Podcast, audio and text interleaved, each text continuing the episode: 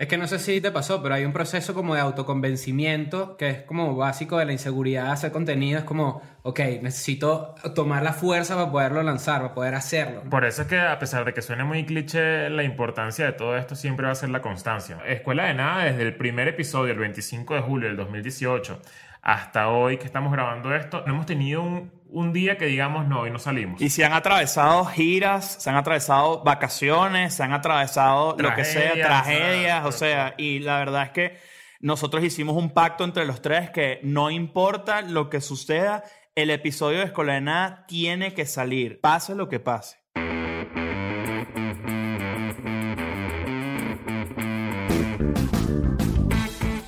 Hola a todos, yo soy Diego Barrazas y esto es Dementes, el podcast en el que tengo conversaciones profundas, reales y prácticas con las personas que hacen y no que dicen que van a hacer. Están constantemente retando el status quo y desafiando las reglas convencionales para hacer realidad sus proyectos.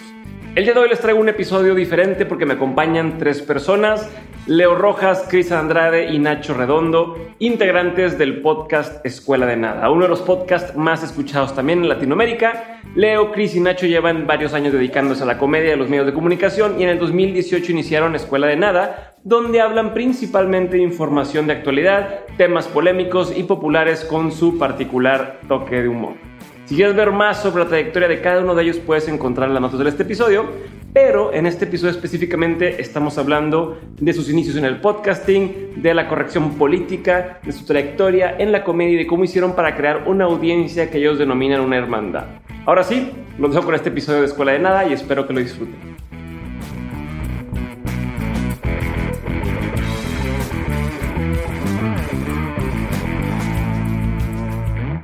Bienvenidos, Chris, Leo, Nacho, gracias por estar conmigo en este episodio de Mentes. Va a ser un episodio distinto, estoy seguro, no solamente por lo que vamos a platicar, sino por nunca hemos tenido a tres invitados al mismo tiempo. Nunca hemos tenido dos invitados al mismo tiempo, menos tres eh, en, un, en un solo episodio.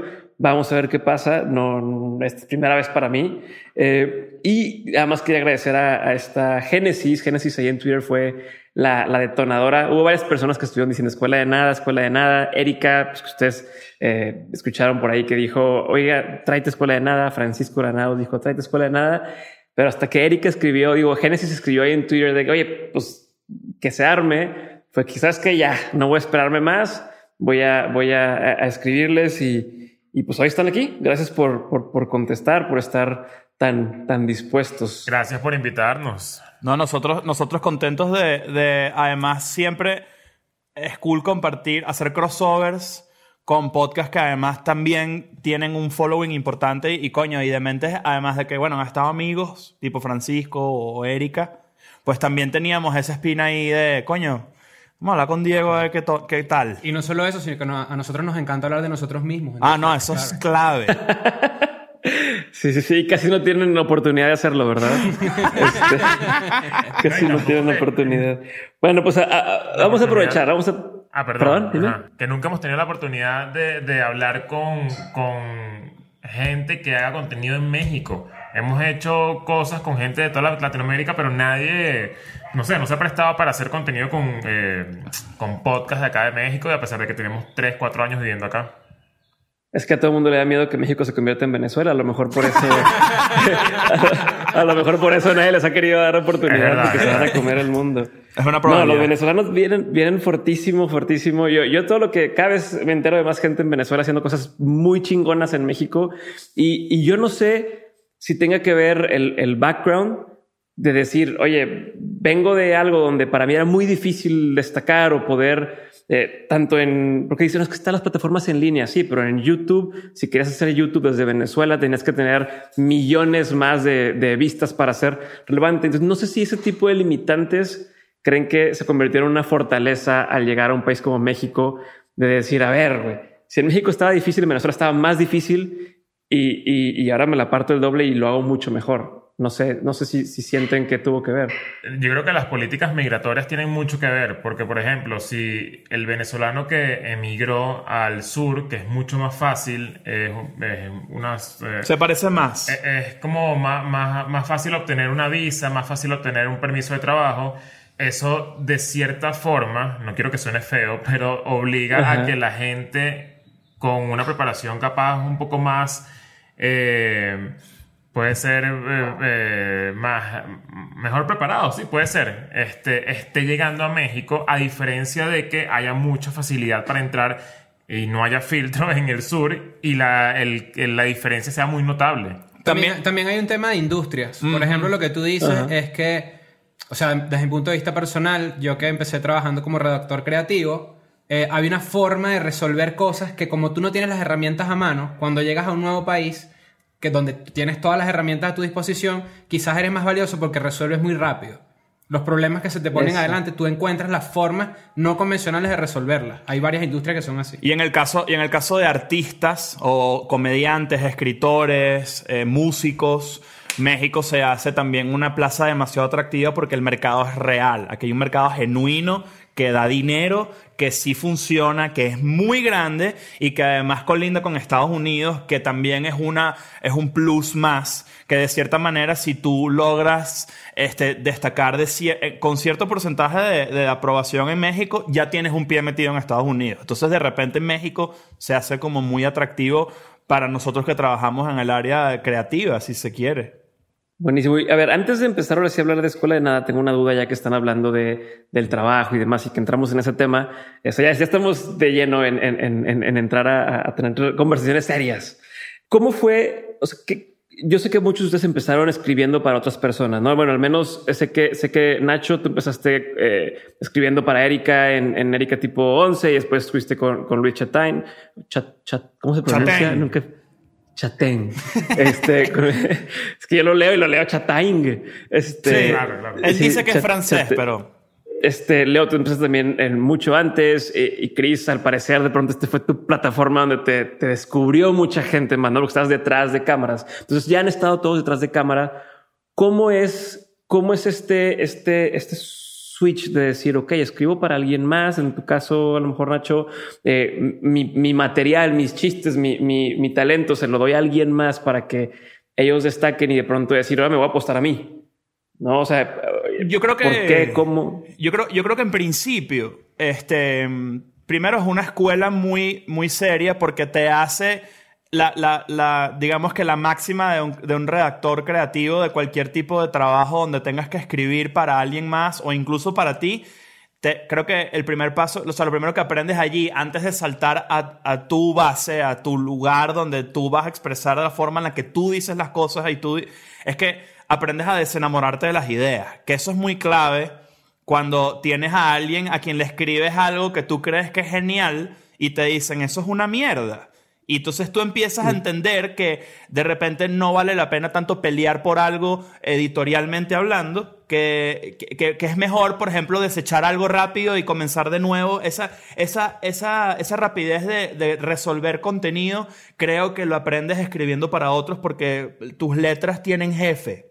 Entonces, este, a, a diferencia, de- y con uno, cuando tú comienzas y tomas esa decisión de, ok, me toca, tienes mucho más criterio, porque sabes am- ampliar mejor el mensaje y dices, ok, quiero decirlo distinto, pero también te acuerdas mucho como de esa escuela y de repente también Chris, que, bueno, los tres que estuvimos, hemos sido de alguna manera u otra redactores de medios que no somos Sí, la nosotros. parte, parte de la versatilidad de, de alguien que escribe comedia para otra persona es entender quién es esa persona, qué personaje representa en lo que está haciendo. Entonces de repente tú claramente le pones un poco de ti, pero de repente no es el 100%. Creo que esa es la diferencia principal, por lo menos eh, como tú dijiste, eh, antes yo escribía y la gente no me veía la cara y de repente no sabían que era yo la persona que estaba haciendo algo. Ahora que lo hago yo, eh, sí es 100% quien Tuyo. yo soy, exacto. O sea, es como un ownership de lo que uno está haciendo que es bastante importante. ¿Y qué tanto, qué tanto es cuando escribes para ti? ¿Eres es tú, Chris? O, o tú, Nacho, tú, Leo? ¿O es el personaje de, de, de Nacho, de Chris y de Leo? O sea, no, como de esto lo diría Nacho en este foro. Yo creo que va, y esto no va lo. de- va a depender mucho del contexto. Escuela Nada es muy particular porque cada quien tiene una personalidad como muy, muy específica. Pero, por ejemplo, para mí en stand-up, este, probablemente sea la versión más pura de mi personalidad, a pesar de ser una exageración de mis propias creencias, ¿no? Como es el stand-up en general.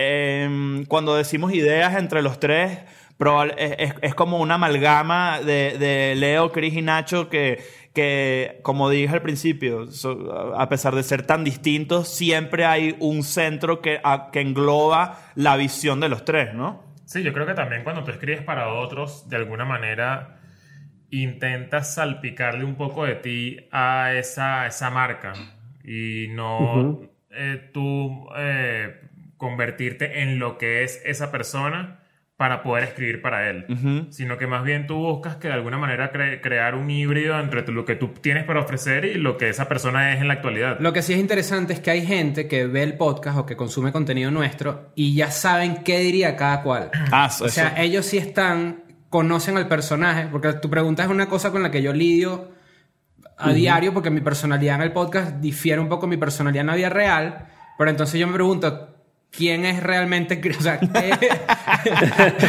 no viene a exponer mi problema psicológico, pero, pero es así, es como, ¿por qué? O sea, pero es ¿por qué una hay- exageración de tu propio pensamiento, sí, es una bueno. hipérbole mental de tu peo. Dave, pero- Dave Chappelle dice que uno es quien es en tarima y que de repente cuando no estás haciendo lo que eres es lo que tú le muestras a la, per- a la Bueno, persona. ju- justamente yo tengo amigos, o sea, amigos muy cercanos que van a escuela de nada y más bien me dicen lo contrario a eso que dice, piensa Chris del mismo. Entonces, que capaz eso es lo interesante de escuela de nada en ese caso, que cada quien tiene como una visión propia muy distinta. Por ejemplo, esta gente me dice que yo soy exactamente yo en escuela de nada. O sea, como que lo que ves en- ahí vas a verlo fuera de cámara y no, y no hay un intento de que sea así, sino que creo que es lo que, lo que hace que funcione también con las otras dos personalidades que son muy distintas. Ok, y, y, y es unas preguntas de, de lo de antes, pero ahorita que me mencionas eso, eh, quiero entender cómo logran o cómo le hacen para no, hablando de los personajes, ¿no? De, y ya sabe, dices, la gente ya sabe qué diría yo, ¿no? La gente ya se imagina lo que va a decir Leo, ya se imagina lo que va a decir. Y de hecho vi por ahí en un comentario, en, en- una entrevista que tienes tú solo, Chris, donde dice, alguien pone, ah, aquí es donde Chris dijo todo lo que no lo dejan decir en, en escuela de nada, ¿no? Comentaba así como el personaje. Pero ¿cómo le haces para entonces no dejarte llevar por ese es eso que espera la gente de ti. No sé si me estoy explicando. Sí, claro. O sea, a lo mejor la persona espera que en este momento eh, Leo diga este comentario incómodo Bueno, o la parte, gente espera parte de y ese, entonces parte de ese ejercicio es que a nosotros nos gusta retar a la gente que nos escucha en el sentido de que a veces pasa un tema controversial y la gente cree que nosotros nos vamos a ir por un ángulo y de repente nosotros salimos con un ángulo completamente distinto. Entonces esa, esa, esa parte también es como colabora con el hecho de que, bueno, de repente siempre estar empujándolos y llevando a la gente hacia como nuevas áreas de pensamiento. Eso, eso es una, una parte muy cool y de repente ahí dicen, oye, mira, de repente yo tenía una concepción de Chris que no es la correcta o que me equivoqué, pero... Para bien y para mal. Sí, sí. Para ambas. Y no, y no es relevante cómo sea percibido, sino más bien nosotros estamos tratando, así como mucha gente puede predecir hacia dónde va a ir alguno de nosotros, también nosotros podemos adelantarnos y, y hacer una curva. Y más bien sorprender a la gente que está esperando eso y darle algo completamente distinto para ver también cómo reacciona. De hecho, la línea editorial de Escuela de Nada ha variado mucho en los últimos meses porque al principio era full comedia. Era eh, locura, era vamos a decir lo que se nos pase por la mente sin importar lo que, lo que genere. Yo una, yo una vez leí un comentario de odio hacia Escuela de Nada que decía que era, éramos un festival de oligofrénicos. Y eso ha cambiado en los últimos meses porque eh, la persona que sigue Escuela de Nada puede ver repentinamente un episodio muy introspectivo, puede ser muy, ¿En serio? muy reflexivo, serio, sin ningún chiste. Y al el episodio siguiente podemos estar haciendo una tesis de cómo mamarnos un culo, por ejemplo, ¿sabes? Es, es- es- es- es- esa es Escuela de Nada, es esa diferencia. Ok, pero justo, justo es eso, a eso voy. Ahorita me están mencionando de la audiencia espera esto entonces buscamos de pronto sorprender, encontrar un ángulo diferente y demás. Pero hacia adentro, o sea, hacia ustedes, ¿cómo ha ido cambiando? O sea, no es lo mismo decir yo hoy pienso esto, ah, yo hoy pienso esto y lo dije públicamente y entonces me escucho decirlo o, me veo a lo mejor o, recibo los comentarios y entonces qué tanto eso va moldeando ahora su forma de, de, ir pensando, de ir, de ir avanzando eh, hacia el frente y decir, ok, o Hay un tema, hay un tema ahí que sin duda nos ha hecho, por lo menos en lo personal, y sé que, y lo noto en el contenido que hacemos los tres, es que hemos madurado muchísimo en cuanto a los temas que tocamos y a lo que decimos, Porque básicamente en el proceso de informarse sobre un tema, eh, por lo menos nosotros buscamos opiniones que sean muy distintas para nosotros, ok, tomo algo de aquí, tomo algo de esta, tomo algo del otro y yo formo mi propia opinión. Cosa que en Internet es difícil de encontrar, porque la gente lo que hace es reforzar una opinión que escuchó en otro lado o simplemente reforzar una opinión contraria a la que la gente está Claro, diciendo. porque la polarización, de, como todos sabemos, en Internet es demasiado rentable. Entonces, nosotros tratamos, y no solamente eso, sino que también en Escuela de Nada, nosotros, como parte de la línea editorial que nosotros conscientemente hemos creado, es que primero podemos cambiar de opinión de un episodio a otro si es necesario y no nos va a avergonzar, no nos va, a- no, no nos va a detener decir, coño, aprendí más de esto durante el fin de semana y creo que estuve equivocado acá. No, no, no le tenemos miedo a enseñarle a la gente que también pueden estar equivocados y no pasa nada. Eso es parte también, creo que es una de las razones por las que creo que hemos conectado tanto con tanta gente, que la gente puede decir, coño, de repente la cagué pensando esto y ahora creo que es un poco más, o atreverse a decir, no sé tanto de esto. Y sin juzgar, sin juzgar, porque si tú eh, eh, tenías una posición un poco eh, errónea sobre algo y de repente recapacitaste, nosotros nunca te vamos a decir y nuestra audiencia nunca va a decir, bueno, ves que estabas equivocado. te lo ¿no? dije, Siempre la, la idea así. es recibir a la gente de una forma normal. Nosotros yo, yo esto lo he pensado últimamente, que es que la gente en internet, por lo menos en, en- en redes, la gente no habla de una forma como hablaría con unos amigos. Entonces nosotros tratamos como de que la gente sea normal. Es como si tú estás equivocado, pero yo te aprecio y te digo, qué bueno que recapacitaste y seguimos adelante, no pasa nada. O sea, De- no, hay- no, hay, no hay rencor porque alguien dijo algo una vez. De hecho, es muy probable que si tú ves los primeros episodios de Escuela de Nada vas a encontrar eh, temas u opiniones que en este momento no compartimos. Puede pasar. Eso fácilmente puede haber cambiado. De hecho, yo creo que la polarización sí vende mucho en Internet, pero en Escuela de Nada, de alguna manera, lo que hacemos es que la gente se, se intente dar cuenta de que capaz la respuesta no está de un lado o de otro, capaz está agarrando algo de un lado y agarrando algo del otro, y no donde te tengas que inclinar solamente por un lado, por una postura muy, muy, muy fija. Eh, va por ahí, tiene que ir un poco con eso.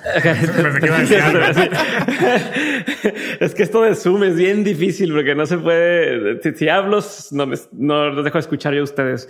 Eh, no, no, justo, justo. Me encanta que lo que mencionas, Chris, y, y de, de, de que no somos quienes somos. eh, Lo que decías ahorita, no, no somos como somos en la vida real en redes sociales, no? Y a fin de cuentas, es lo mismo que sucede en un ambiente laboral que te puedo ver en el pasillo y te digo, este, oye cabrón, no seas gacho, mándame el documento. Este, y luego me escribes un correo, estimado colega, eh, te adjunto el presente documento que me solicitaste, eh, tal. Y dices, cabrón, así no hablamos, pero creemos que en redes sí somos nosotros y nos estamos dando cuenta que no. Y es al revés, que- de hecho, que en el trabajo es, este, alguien se me puede acercar y me dice, oye Nacho, ¿sabes qué? De repente Nada no comulga con mis ideas, pero en internet ustedes son una cuerda, hijos de puta, ojalá se mueran.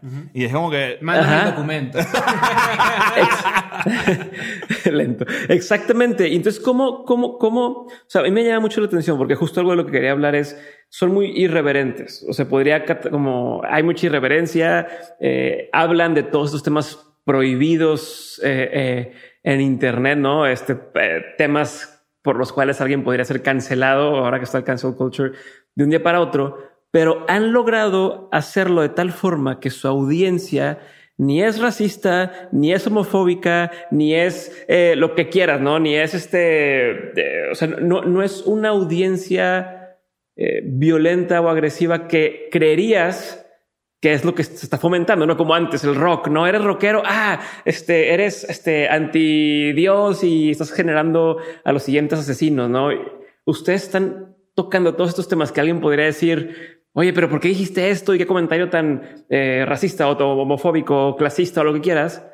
Pero de cierta forma, en su manera de hacerlo, están generando lo opuesto en la audiencia. Lo que pasa es, adrede? que, fíjate, fíjate que en Escuela de Nada logramos dar con una fórmula que es, es- es- fue accidental, nunca estuvo planificada, que es que cuando tocamos un tema que de repente pues roza un tema social importante, por ejemplo el racismo, eh, eh, evidentemente ninguno de los tres va a fomentar nunca algo que, que denigre a nadie por ningún tipo. De hecho, nosotros somos catalogados por gente que se, de repente se identifica con- de ultraderecha o Oye, super yo pensé- yo conservadores. pensé que ibas a decir que de hecho nosotros somos negros. No, no somos.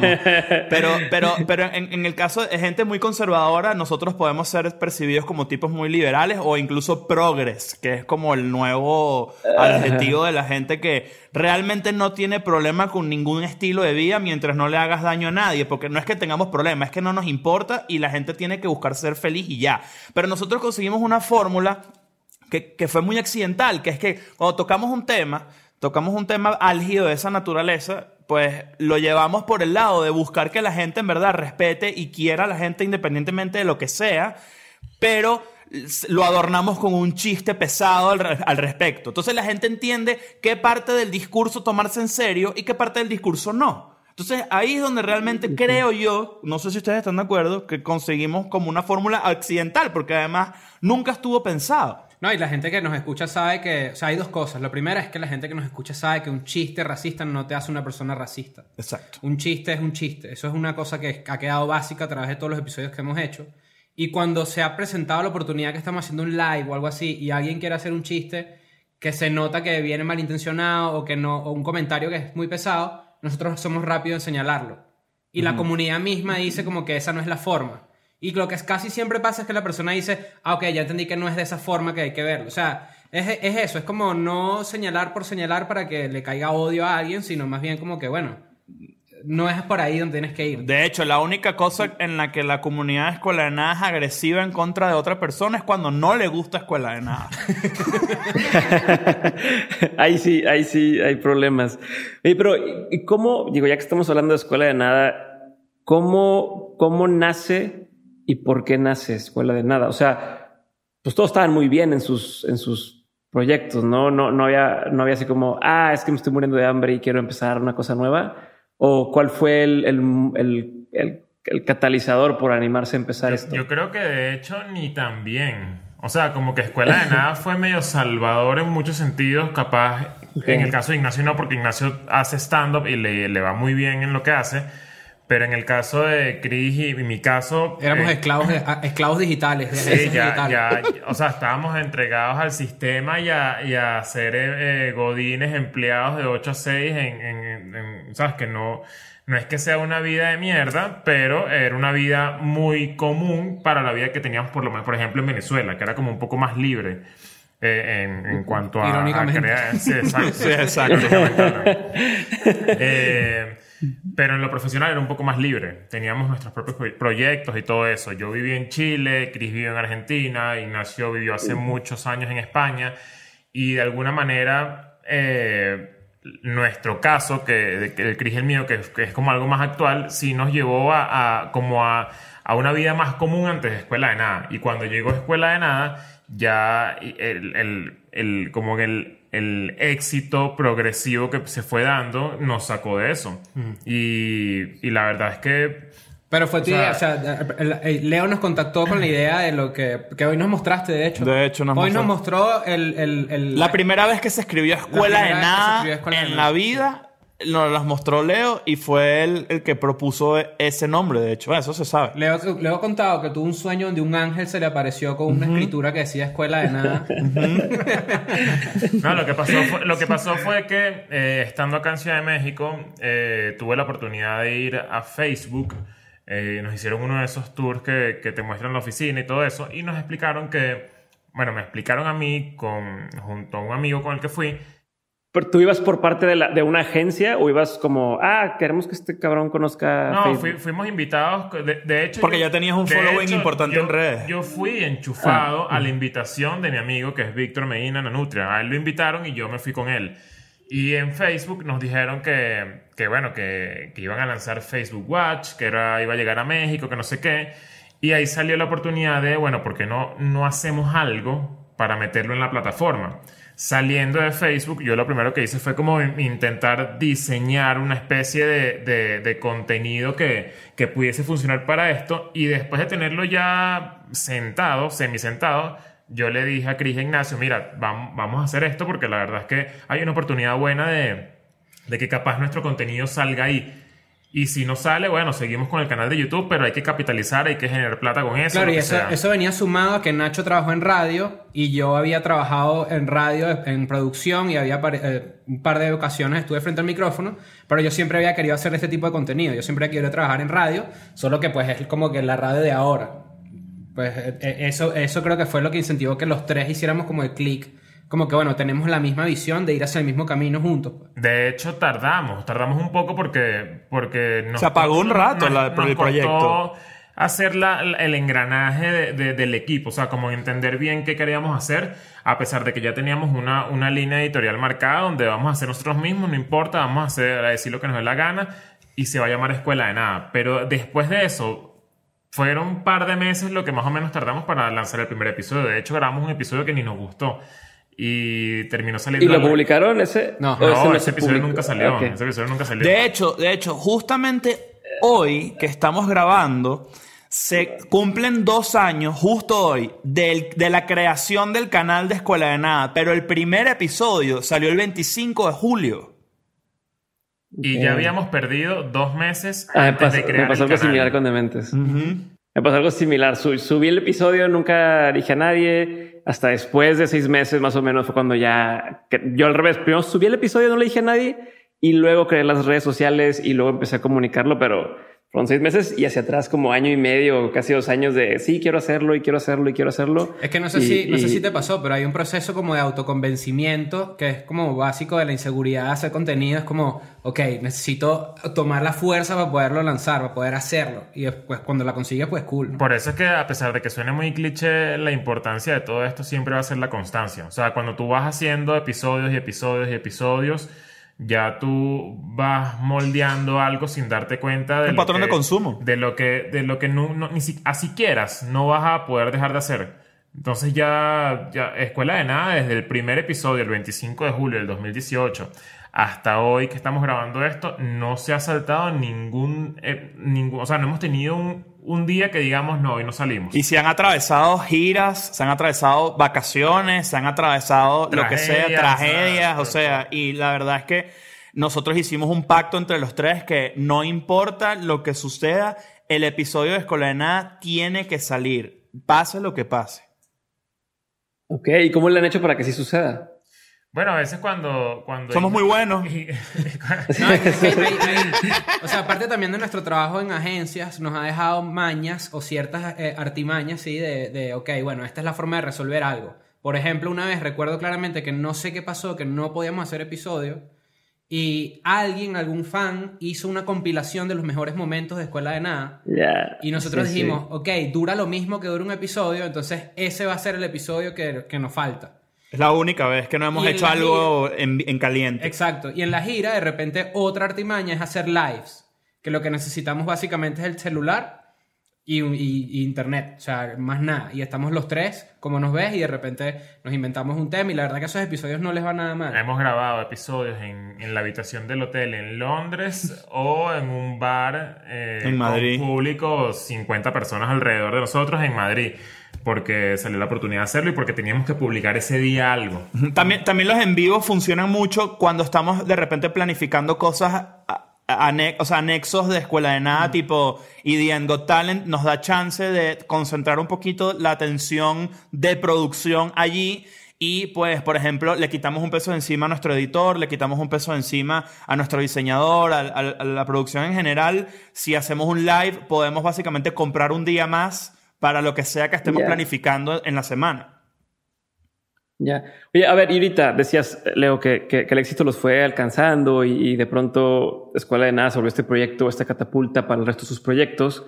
Eh, pero cuando, cuando lo empezaste o cuando lo empezaron y dijeron los demás, sí, sí nos queremos sumar, ¿dónde veían que iba a llegar esto? O sea, o como van dos años, ¿no? Dices, ¿cómo, cómo, qué visión tenían o siguen teniendo para el proyecto y a lo mejor no ha llegado? Lo que pasa es que la, la intención de todo proyecto siempre va a estar eh, eh, radicada en, en el modelo de negocio. O sea, al final a nosotros nos encanta hacer contenido, nos encanta la comedia, pero también eh, al juntarnos decidimos que esto tiene que ser un negocio, sea como sea. Más allá de que queremos dinero, queremos todas las cosas estas no, no, na- nada de eso, sino que más bien que funcione, o sea, como modelo que, que sirva.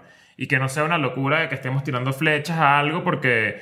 eh, eh, De hecho, nos burlamos mucho de eso, de la gente que hace contenido y es- tiene como mucha constancia, tiene más constancia de la que debería. Vamos a ponerlo así. es como la gente que no se termina de dar cuenta de que su modelo no está funcionando y no hace ningún cambio para que funcione a pesar de que tiene 10 años haciendo lo mismo.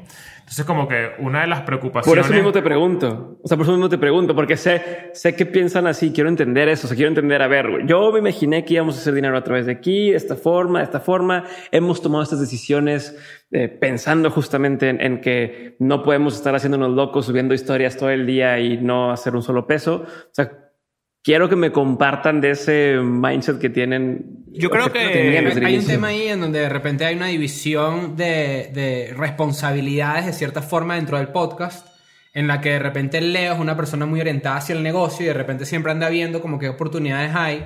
Eh, yo soy una persona que soy estrictamente creativa, de hecho lo que he aprendido de esto lo he aprendido de Leo, y Nacho cuando se levanta nosotros le decimos lo que está pasando en el podcast. Eh, y, y dice- y yo de Nacho también he aprendido muchísimo en ese sentido. Y creo que eso también ha sido parte del éxito, que cuando comenzamos nos enfocamos tanto en la parte creativa y en hacer buen contenido, que lo demás vino secundario. Y también es cliché decirlo. Pero Eh, también, pero también hay un, hay, si hubo, o sea, no comenzamos a grabar nunca sin tener en mente que esto tiene que monetizar. Eso fue, Claro. eso fue la primera Y eso es lo otro que conversación. iba a decir. El- ya el hecho de que tú, de que por lo menos yo cumpla mi sueño de vivir de mi contenido, que así es, la monetización sin duda es el principal motivador a seguir haciéndolo. Entonces, esa es la forma eh, eh, medio, Al final- medio irónica que tiene la vida de decirte, bueno, síguelo haciendo porque ya ganas dinero Por- con eso. porque al final también, que es una cosa que de repente no se aprecia tanto porque no lo, no lo aterrizas a tanto a, a- a la conciencia, pero es que nosotros tenemos un set de skills que nos permite vivir de esto. Y eso, y monetizar de eso es nuestra forma de tener un trabajo. O sea, y eso es suena muy simple, pero hay mucha gente que no lo, después de mucho tiempo de, de carrera ya deja de pasar. Pero hay gente que pregunta, ¿y ustedes tienen un trabajo aparte de escuela de nada? Y es como que yo entiendo de dónde viene ese comentario, Ajá. pero eh, esto implica una organización empresarial y una orientación de negocio igual de pesada que una firma de abogados. O, o y, sea, hay de- y hay presiones, también las hay. O sea, y au- hay autopresiones y presiones de los compañeros en decir como que los tres tenemos que estar demasiado alineados en ese sentido. Cosa que creo que es cool que nosotros empezamos este proyecto después de los 30 años. Eh, sí. Todos Y tenemos después- más de 30 y, después de tenemos un- una... una- Un monte, un monte, un, un ba- un- Un montón. un montón de... De proyectos. De, de, ajá, de, de De mucha experiencia. De proyectos previos. Porque es lo que siempre decimos, que, que el mejor momento como para crear algo en base a lo que has vivido siempre va a ser después de los 30. Porque si no cometes tantas locuras y tantas estupideces y sabes cuándo retirarte cuando de verdad no está funcionando. No, bueno, y los 30 también le aplican un, un tema disciplinario al, al asunto. Además que nos agarró los 30, ya tenía, ya los tres tenemos hecho, casi creo que es 10 lo más- años creo- trabajando en creatividad. Creo que es lo más importante, lo que dice Ignacio, la disciplina. La disciplina es algo que, se, que viene con la experiencia y al final eh, eh, es una pata coja que tiene toda la gente joven que lo logra. por y yo tengo, y yo tengo tres hijos en Venezuela, entonces... Sí. Sin contar los que no conoces, que no sabemos cuántos son. Pero entonces, ¿en qué momento se dieron cuenta que, que, que Escuela de Nada estaba, o sea, era el proyecto? Porque tienen, como te digo, o sea, sí, sí dicen, ok, vamos a hacer dinero de esto, eh, esa es la idea, pero pues esa es la, ide- la idea, ¿no? Hiciste este plan, el ángel que te habló en tu sueño y te dijo, este, haz Escuela de Nada, Eh, pero de eso a decir, va, o sea, esto ya, ya es algo, ya, ya, ya está funcionando. Obviamente no, no está ni cerca de lo que va a estar en 10 años eh, el proyecto, pero ¿cuándo es donde se dieron cuenta y dijeron, ya la hicimos? Yo, ¿no? creo, yo creo que Escuela de ya Nada pegó. tuvo mucha suerte, muchísima suerte, porque existió en un momento en el que no existían tantas tantos podcasts en Venezuela. Tantas propuestas. Tantas propuestas de podcast en Venezuela. Entonces el, el simple hecho de, de, de como de izar la bandera de podcast eh, a pesar de que no fuimos los primeros, literalmente, pero sí fuimos uno de las parte de la primera camada. Y los mejores. Eh, el- eh, eh, eso, de cierta forma, nos llevó a un camino en el que tuvimos mucha suerte para, por hacer clic con la gente desde el primer episodio. Entonces ya tú en el cuarto episodio estabas viendo a un... A, a- un grupo de memeros, de gente que hace contenido en internet, pegándose al contenido de Escuela de Nada y diciendo, mira, mira lo que hicimos de tu podcast, mira lo que hicimos de tu episodio, mira lo que hicimos de lo que tú dijiste en el minuto 52. Que ahí se traduce en algo muy elemental y, y- y muy... o sea, Publicidad or- orgánica. Primero que es publicidad orgánica y la otra es que la gente nos está, nos está prestando atención porque los memes eran muy específicos, de chistes muy específicos que además obviamente entran en el lenguaje meme y se transforman. Este, de hecho, Chris es un meme de escuela de nada en sí, que es una locura porque eso, es, eso primero es imposible de planificar, imposible, Inter- eh, eso es impredecible. Pero también tiene como una fórmula eh, involuntaria que es que Chris es el que mejor entiende la internet entre nosotros. tres. Exacto. O sea, el- el- el- el- la identidad del que consume internet la tiene Chris. 100%. Es Tal cual. Y capaz eso también ha hecho clic con la gente que de alguna Sí, manera hizo publicidad eh, eh, para nosotros de forma gratuita con sus memes. por Ese ejemplo. fue el primer momento en el que tú dices, ok, hice clic con la audiencia, pero ya hablando de los tres, por lo menos el momento que me hizo clic a mí de que el proyecto está bien posicionado para crecer, fue cuando empezamos a monetizar con Patreon y yo empecé a hacer más dinero con Escuela de Nada que con mi trabajo convencional, en el que me estaba yendo muy mal. Ok. Y yo decidí renunciar porque tenía el mismo salario haciendo escuela de nada. Y esa fue una, una decisión personal que creo que cualquier persona que la ha tomado dice como que, wow, o sea, es arriesgada. es muy arriesgado apostar a uno mismo. Pero ese fue el momento en el que por lo menos yo personalmente dije, ok, estoy ahora con esto, dedicado a esto 100%. Y el segundo clic económico creo que fue cuando salimos de gira por primera vez, que, que para nosotros fue todo un reveal importante, un gender reveal, es niña, y este, me- pero sí, sí nos sorprendió mucho porque claro, nosotros, y esto me da hasta vergüenza decirlo porque es muy cliché, nosotros grabábamos contenido encerrados en, un, en una sala de ensayo de música, de músicos, ¿ok?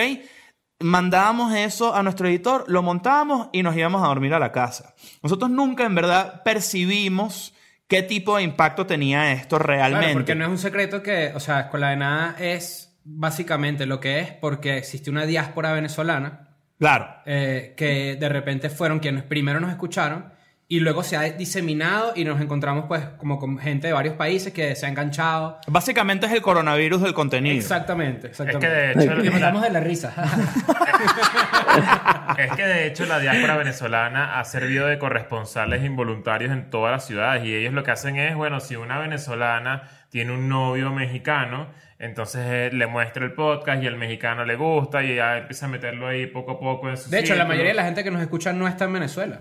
Exacto. O sea, ese, ese es un dato que siempre que yo se lo comento a alguien que no es venezolano se, se sorprende pues, porque de repente no conocen el tamaño de la diáspora venezolana o, o- o creen que pues nada más en Venezuela que te escuchan y no es así. Y, y más a nivel económico también son eh, vamos a tomar en cuenta que primero hay más de 5 millones de personas que se fueron de Venezuela en los últimos 10 años y que la mayoría de esas personas, o sea, so- primero son jóvenes y muchos de ellos que crecieron con nosotros o de repente que, que son más o menos de la misma generación, capaz un poco antes, ya tienen suficiente tiempo en, en el país en el que están y ya se introdujeron en la economía eh, y, en, y en el- en, digamos en el, en el ritmo económico y social de esos países. Entonces ya no son personas que, por ejemplo, cuando la mayoría salimos de Venezuela, de repente no tenemos, coño, empezar de cero es complicado, ¿sabes? Entonces, Claro. eh, eh, eh, de repente no están en la primera línea de trabajo, sino ya están metidos dentro del país, ya tienen una novia del país o un novio del país o, o- o en el caso de Chris, unos hijos que no saben. Claro. Ah, no, pero para cerrar la idea de, de Nacho, el, el tema Sí, es de que- lo que dices de la gira. Exacto. Nosotros grabamos aquí en México, eh, enviamos el contenido al editor, el editor lo sube a algo y nosotros nos olvidamos de eso, ¿no? No lo- yo El nunca he visto un feedback- episodio de Cuela Nada. Exacto, pero el feedback que tenemos es de redes. En la gira, que nos fuimos eh, a Sudamérica, en Argentina y Chile, Argentina fue el primero, Buenos Aires, ¿no? y llegar y que esto es una anécdota que a mí siempre me sorprende porque a mí esas cosas todavía me choquean. Llegamos al aeropuerto, yo salí del hotel, di un paso afuera del hotel y alguien me gritó, Chris, escuela de nada. y se me acercó y me pidió una foto y es como Y- y- temblando. O sea, que, pero en mi cabeza eso no tenía sentido porque es como, ¿por qué? O sea, yo no entendía. Nosotros- y después llegamos a la nosotros- conclusión de que básicamente era una relación a distancia, donde no conocíamos a la persona de la que de repente estábamos en su oído mientras trabajaba. Y fue cuando hizo clic y, y, pues tuvimos sexo con todo el mundo. De, de, de hecho, Consen- consensuado. ¿eh? De hecho, eso que dice Chris, a- a- le voy a sumar el hecho de que hay un factor sentimental muy importante. O sea, toda la gente que se fue de Venezuela, la diáspora venezolana, hay mucha gente que está sola. Hay mucha gente que está eh, en su habitación, sin Amigos, llegando a un país, sin amigos, sin pareja, sin nada.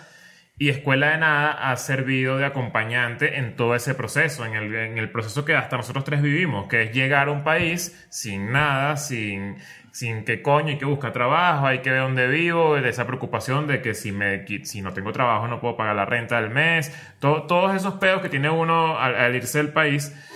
eh, en ese proceso yo siento que el, el- el Escuela de Nada ha funcionado y, to- y creo que no solamente Escuela es de la Nada, parte- toda la parte, es- eh, toda esa como ese universo de contenido nuevo de podcast que se está haciendo en Venezuela, porque O por venezolanos, pero no o por necesariamente en Venezuela. Tiene mucho de, de eso, ¿no? De, de- de la compañía. Hay en una, ese parte, proceso. hay una parte de Escuela de Nada y de los podcasts en general que funcionan de autoayuda. Y eso funciona para la gente que nos escucha y para nosotros mismos. Porque nosotros mismos hemos encontrado episodios donde nos ponemos tan personales como yo jamás me había puesto con nadie. O sea, hay un, hay un, hay un tema ahí de que...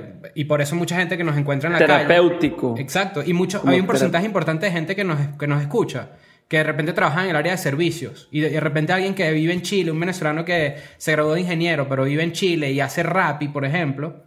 Y cuando lo hemos, hemos encontrado esos momentos, la gente inclusive hasta ha llorado. O sea, ha, ha sido como, como, wow, ustedes me han acompañado en un proceso migratorio importante. Y la verdad es que es recíproco.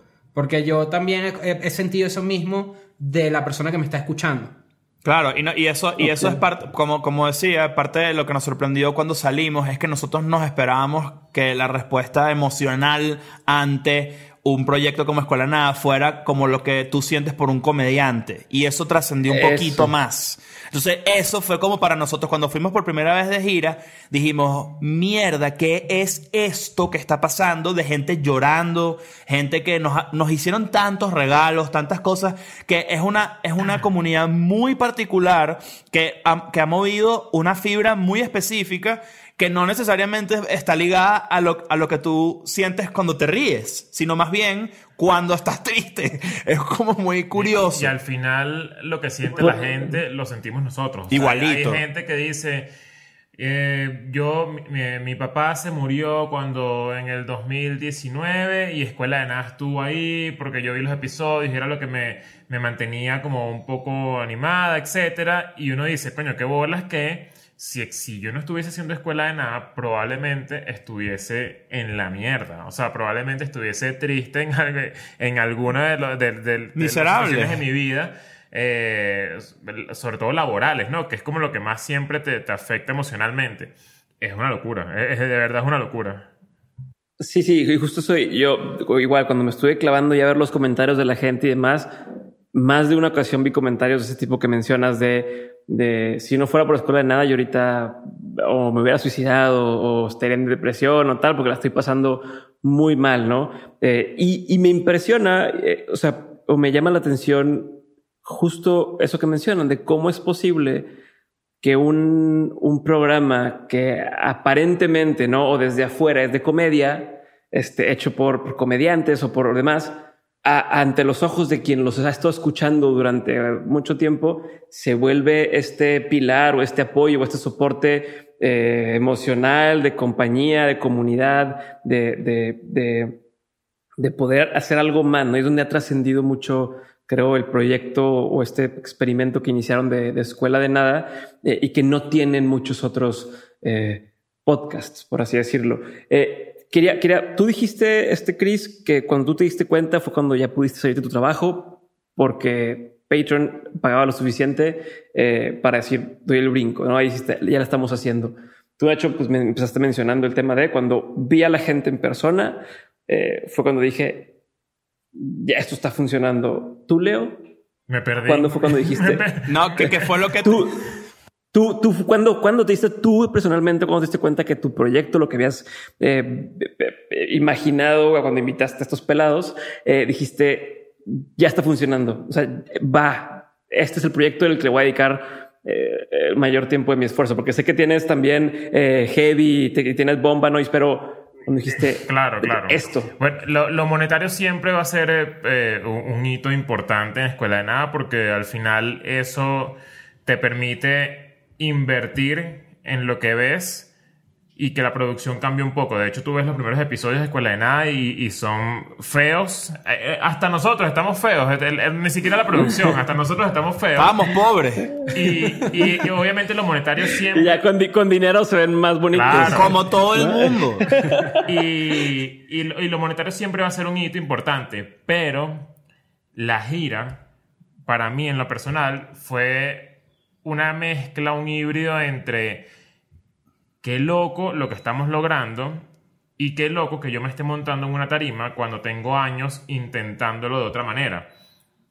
Y eso fue para mí como, coño, un logro muy personal porque yo en Argentina, que fue la primera vez que me monté en mi vida en una tarima para hacer comedia, a pesar de que ya lo había hecho con la música y con otras cosas, fue como, coño, que, que, que no, no entiendo cómo escuela de nada me trajo a esto y que haya salido tan bien.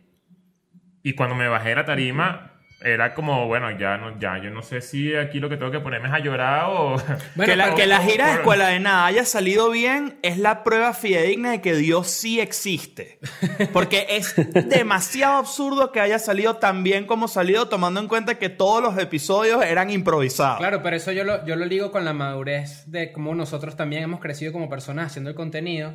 Porque la verdad es que hemos, deja- hemos dejado de ser cínicos. O sea, nosotros empezamos siendo este típico personaje de internet ratica, Troll. cínica, eh, sarcástica, que no, es pesimista o no lee las cosas positivas a la vida. Pero a medida que hemos hecho el contenido, sí hemos abogado por un contenido mucho más honesto. Tú puedes decir lo que tú quieras si vienes de un lugar honesto contigo mismo, en el sentido de que no estás eh, haciéndolo como simplemente una, una rebeldía ante la sociedad, ante el mundo, ante el sistema, sino que la verdad es que tú eres quien eres, o sea, no hay un engaño de por medio. De hecho, esa puede ser la fórmula de escuela de nada. Escuela de nada tiene, hay un aspecto llamativo muy importante que es que en algún momento del internet, creo yo, de 2010, 2015, la honestidad era como muy atacada. Era como eh, la gente siempre pretendía hacer algo que no es. Y eso ha ido cambiando con el tiempo. Y yo creo que Escuela de Nada afianzó muchísimo eso. Es como, coño, qué bolas que, que alguien está diciendo que de verdad no se limpia el culo después de cagar. Y además se mete a bañar directamente. Es importante decirle a tu audiencia que esa es Chris. Yo no quiero tener nada que ver con eso. Ese debate Que lo no podemos se vayan a tener porque el, el agua es importante y el desecho es importante y yo siempre voy a mantener que esa es la forma correcta de bañarse, pero eso es otro, otro, otro debate para otro Pero, episodio. pero es, imagínate ese comentario calando en una comunidad de internet que nunca lo había escuchado decir de alguien que tiene una voz. Entonces, eh, eh, ese tipo de cosas viéndolo desde un punto de vista de negocio y de modelo y de todo, es como, eso funciona. Y es menos difícil. ¿Sabes qué es difícil? Mantener una fachada de quien no eres. ¿Sabes qué es difícil? Tener doble vida. Doble Eso vida es una mierda. No yo. Ah, bueno. Eh, Buenísimo. Pero, ah, este, y les iba a decir, ¿cómo, cómo es que ahora, eh, con este, lo que dice, ¿no? Antes éramos así, más cínicos y demás, y nos hemos dado cuenta que cuando más honestos somos, eh, más resuena con la gente. Eh, al principio, igual, es como cuando alguien empieza a escribir en un blog y que te lee poca gente o que no te lee nadie, pues expresas tal cual lo que piensas, ¿no? Y a medida de que alguien lo empieza a, a leer y tu novia lo empieza a leer y tus amigos lo empiezan a leer, se entra esta presión o esta cosquilla, a lo mejor para, para muchos, de, eh, híjole, ya no sé si poner esto o no poner esto porque ya alguien más lo está leyendo, ¿no? O sea, empieza a existir una presión de la gente espera algo de ti. Eh, les, les pasa, o sea, les ha pasado a medida de, de, oye, pues que ya mi familia lo ve, eh, mis amigos lo ven, gente que tanta gente que pues, no conozco lo ven, entonces mi responsabilidad o mi opinión que antes pudiera haber dado, ah, pues que chinguen su madre todos estos, hoy ya me la pienso dos veces. Es o- que con ¿cómo- escuela, cómo- con escuela cómo- de cómo nada es? pasan dos cosas. Uno, con el, con- como dice Chris, en, en- al principio, o sea, hemos mutado de cinismo a honestidad, incluso eh, vulnerabilidad. Y la otra es que nosotros nunca, y, y- y vuelvo a lo, mismo, a lo mismo que dice Chris, de tener 30 años y tener cierta madurez y tener cierta, estar adentrado en cierto nivel de adultez, es que nosotros nunca hemos mostrado algo distinto. Entonces, para nosotros no es difícil, porque nosotros comenzamos siendo como somos, ya nuestra familia sabe quién somos, nuestros amigos, nuestros Ok. seguidores, solamente que ahora tienen más exposición, o sea, solamente tienen, tienen, tienen más metraje de nosotros hablando que de costumbre. Entonces, es como, eh, le apos- le- solamente doblamos la, la cantidad de veces que nos escuchan de lo que ya somos. Entonces no nos ha pasado porque no, no, nunca hemos cuidado del todo. Está sonando, por estoy cierto. llegando que estoy, estoy aquí pensando en la banda marcial que está llegando a la calle. Pero bueno. Pero no, este, No, pero no sé. creo que no nos ha pasado Pero- pero- porque nunca hemos dejado de, de- Más bien nos hemos abierto más. Creo que ha si- pasado al pero- revés. Pero si hay una pregunta que yo también me hago. Yo también me hago la pregunta que Diego nos hizo, porque tú ves, por ejemplo, Jimmy Fallon. Vamos a poner un ejemplo gigante de alguien que hace contenido en televisión y en redes también. Jimmy Fallon empezó como... eh, ¿Estás diciendo un que están del nivel de Jimmy Fallon? ¿Es lo que estás Un diciendo? poco, más a- un poco más arriba, un poco más arriba. Solo que no hemos hecho blackface todavía. Eh, lo, que, lo que yo sí me pregunto es esto. Obviamente hay una sanitización del contenido que tú haces a medida que creces. Yo me pregunto, porque la verdad es que ahorita no lo hacemos, si eventualmente nosotros los números nos llevan más arriba, ¿en qué punto eso deja de ser así? O sea, esa es una pregunta que yo me hago, que no tengo la respuesta, pero sí la traigo a la mesa, porque es como, bueno, en algún punto tú bueno, es que también hay un, hay un insight rápido, que es que la gente cree que cuando tú ofendes a alguien, lo haces a propósito y eso es mentira. Eso es mentira. Eso es horrible que alguien se siente a decir como que me ofendiste a propósito. No existe nunca tal. hemos querido eh, hacer eso. Es que, es que la gente que. Y eso pasa también mucho con stand-up. Y yo he tenido muy cercano ese, ese, ese pedo. Que es que la gente cree que uno hace. Uno busca ofender. Cuando tú lo que estás buscando es que la gente la pase bien. Tú nunca Y quieres que fiel- alguien y se ser fiel a- ofenda. ser fiel a ti mismo a tu opinión. Sí. O sea, la, la- la gente lo que le molesta o cuando se ofende es que alguien tenga la seguridad de decir las cosas que está diciendo. Obvio.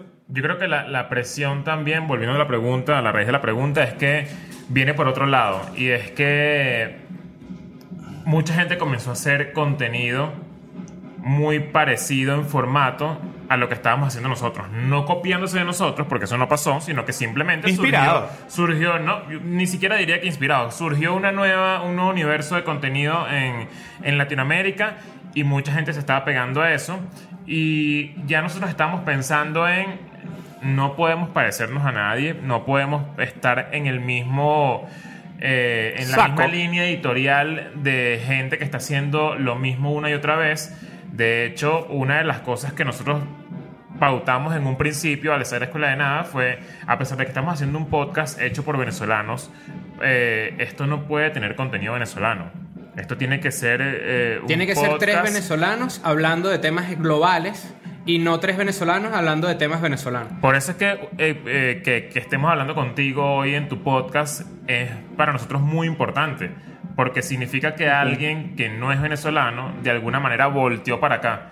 Y eso es una de las cosas que en un principio dijimos, o sea, es una de las reglas de escuela de nada. Ya. No, y lo están haciendo muy, muy, muy bien. Pero una pregunta más sobre ese mismo tema y es, ok, dices, Nacho, no, es que nosotros no, no, no tenemos la presión o lo que sea, o no, seguimos siendo honestos, sí, pero hay una planificación que existe detrás, supongo, quiero entender, de qué tema vamos a hablar, ¿no? O sea, sí, sí hay una decisión al decir, hoy vamos a hablar de esto, esto y esto, hoy vamos a hablar de esto y esto y esto. Y eso o sea, mi pregunta es, ¿lo eligen o cómo, cómo ha cambiado su forma de elegir esos temas? Ya dentro de la conversación, como dice, se mantienen diciendo, yo soy quien soy y, lo sigo haciendo, pero ¿ha cambiado? O sea, ha ido cambiando él, el, ahora vamos a hablar de esto porque creo que es nuestra responsabilidad tocar el tema de eh, Black Lives Matter y Anonymous porque creemos que es lo que tenemos que hacer ahora. Cuando antes, si hablaban de las princesas de Disney, pues era un tema que a lo mejor ah, se me ocurrió porque ha pasado, ha pasado, creo que por dos cosas, dos cosas fundamentales. Número uno, la frecuencia del podcast subió. O sea, las veces que salimos a la semana subió. Eso nos da a nosotros, nos obliga a nosotros a hablar de cosas que estén más en el, en el momento. O sea, lo que esté pasando en la semana. Ya al tener, antes era un episodio a la semana, luego fueron dos, luego fueron tres. Entonces, al tener ya tres episodios a la semana es imposible salirse de algo que esté en current events. Es imposible. Entonces, y también hay que, nosotros hemos sabido pegarnos a las conversaciones en lugar de traerlas hacia nosotros. Entonces, hay, hay, una forma de tú adjuntarte a una conversación en vez de querer crear una conversación, que también ha sido parte de decisión editorial. O sea, nosotros básicamente sabemos que hay eh, tres o cuatro líneas editoriales en donde estamos. Es, pues nosotros podemos hablar mucho de relaciones amorosas, o cosas relacionables que la persona que nos está oyendo ya tiene una opinión y va a querer decirla. Que es un poco el principio de Escuela de Nada. Luego están los temas, pues, que son los, lo que, los current events, podemos hablar de anónimos, podemos hablar así, y están los episodios introspectivos, que pues son esos episodios donde nos ponemos mega personales, con experiencias personales. Eh, eh, a veces hemos pedido también que la gente nos envíe sus opiniones. Esa es la otra, que nosotros estamos muy conectados con todas las redes de Escuela de Nada, los tres más gran parte del equipo, porque nosotros somos casi, creo que somos ocho. ¿Somos siete o ocho? Siete. Somos siete ya.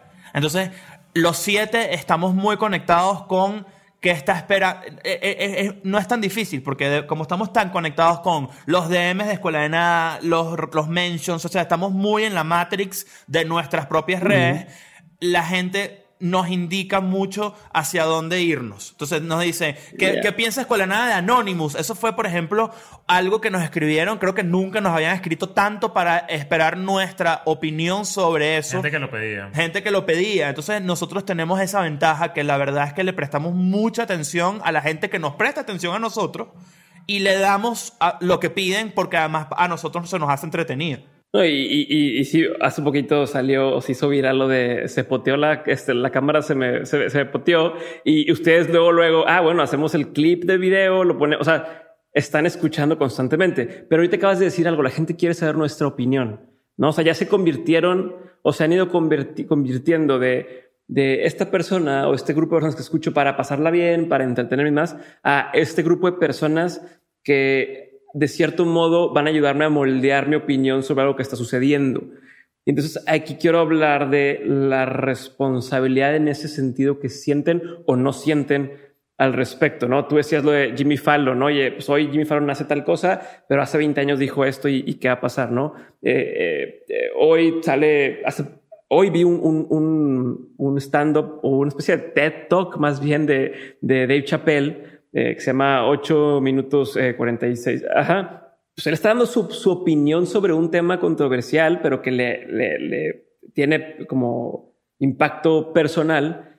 Entonces quiero, quiero preguntarles a ustedes qué, qué es lo que ustedes ven o cuál es su postura ante esto. O sea, ¿creen que se están convirtiendo estos líderes de, de, de opinión? ¿Lo quieren? Lo, ¿No lo quieren? ¿Se sienten responsables de lo que ustedes digan o no? Eh, porque si, si tú dices, Cualquiera de ustedes dice mañana, no, yo creo que el movimiento de Black Lives Matter es eh, un tema 100% político, no estoy de acuerdo con eso, bla, bla, bla.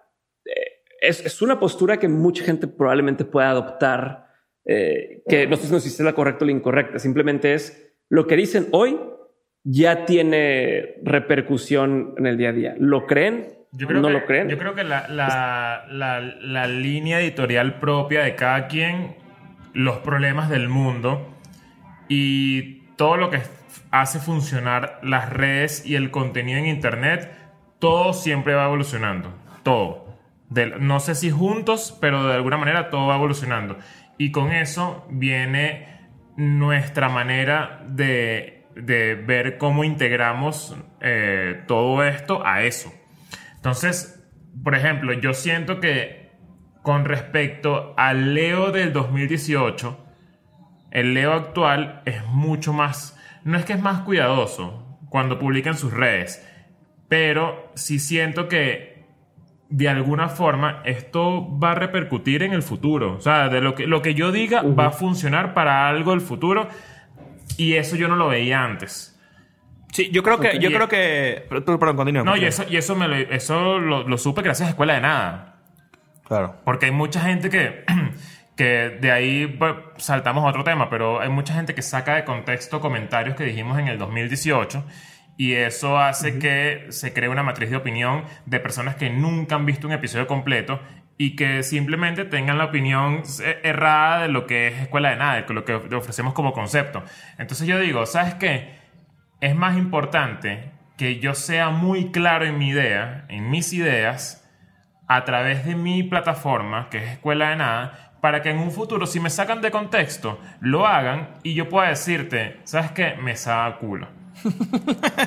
En, en- en mi caso, en mi caso yo, yo soy un poquito... ¿A qué sabe eso? Yo soy un poquito alérgico a la idea de ser una persona, o sea, o un grupo de personas o un proyecto influyente. Eso me, eso me da mucho nervio porque yo, y, y creo que también mi, mi propia forma, así como Leo, también cuida mucho Tú ya eso. viviste algo. Claro, yo, yo creo que cuido más que la gente pueda, o sea, a mí me gusta más, eh, por ejemplo, mucha gente de repente me puede lanzar un DM diciéndome, mira mi rutina de stand-up, dime qué te parece. Y yo lo primero que respondo es, no creas que lo que yo te puedo decir es importante. Tú ve hacerlo como a ti te da la gana.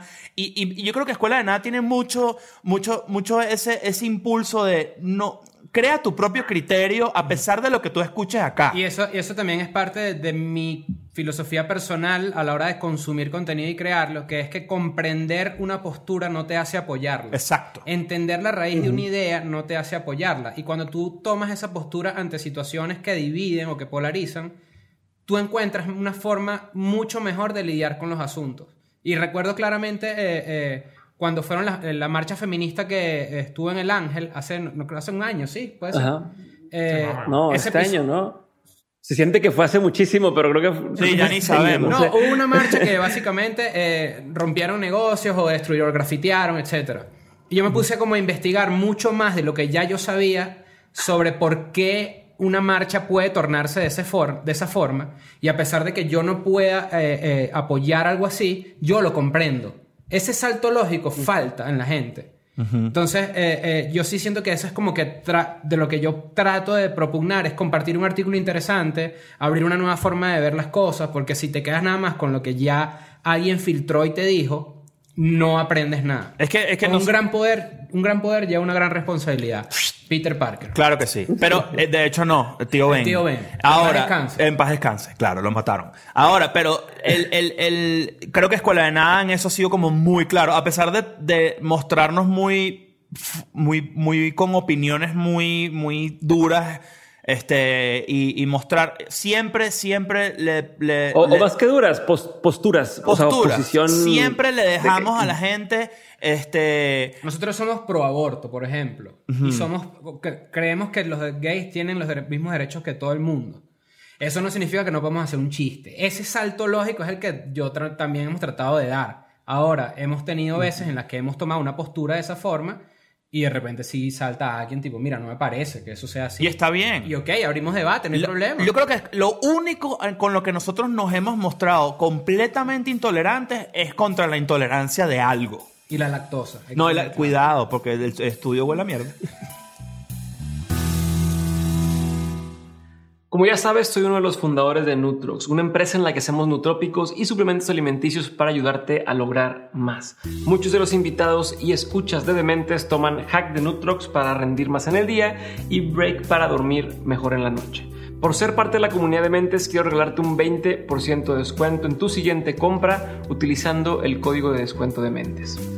Todos nuestros productos están hechos con ingredientes de origen natural y diseñados para ayudarte a tener más energía, mejor estado de ánimo, más enfoque y más concentración. Yo te lo recomiendo porque yo lo uso y me encanta. Así que si aún no lo has probado o no has hecho tu pedido, entra a nutrox.com, n o o t r o x.com y usa el código de descuento de mentes al hacer tu compra y recibe un 20% de descuento. Ahora sí, sigamos con el episodio.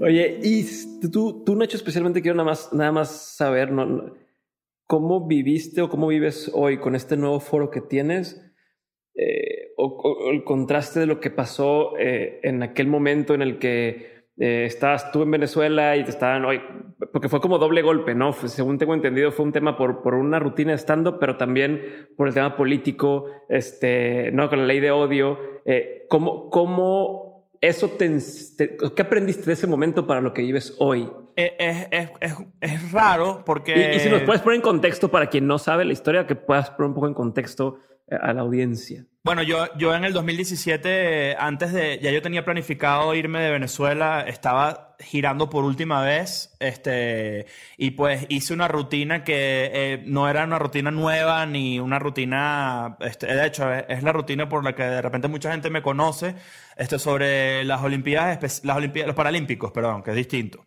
Este, lo hice en una universidad, me fue bastante bien, pero eh, dentro de la universidad un grupo de, de- de personas que se ofendieron, pues comenzaron una bola de nieve eh, para decir que pues yo aparentemente odio a las personas que tienen algún tipo de discapacidad. Cosa que ya es absurda.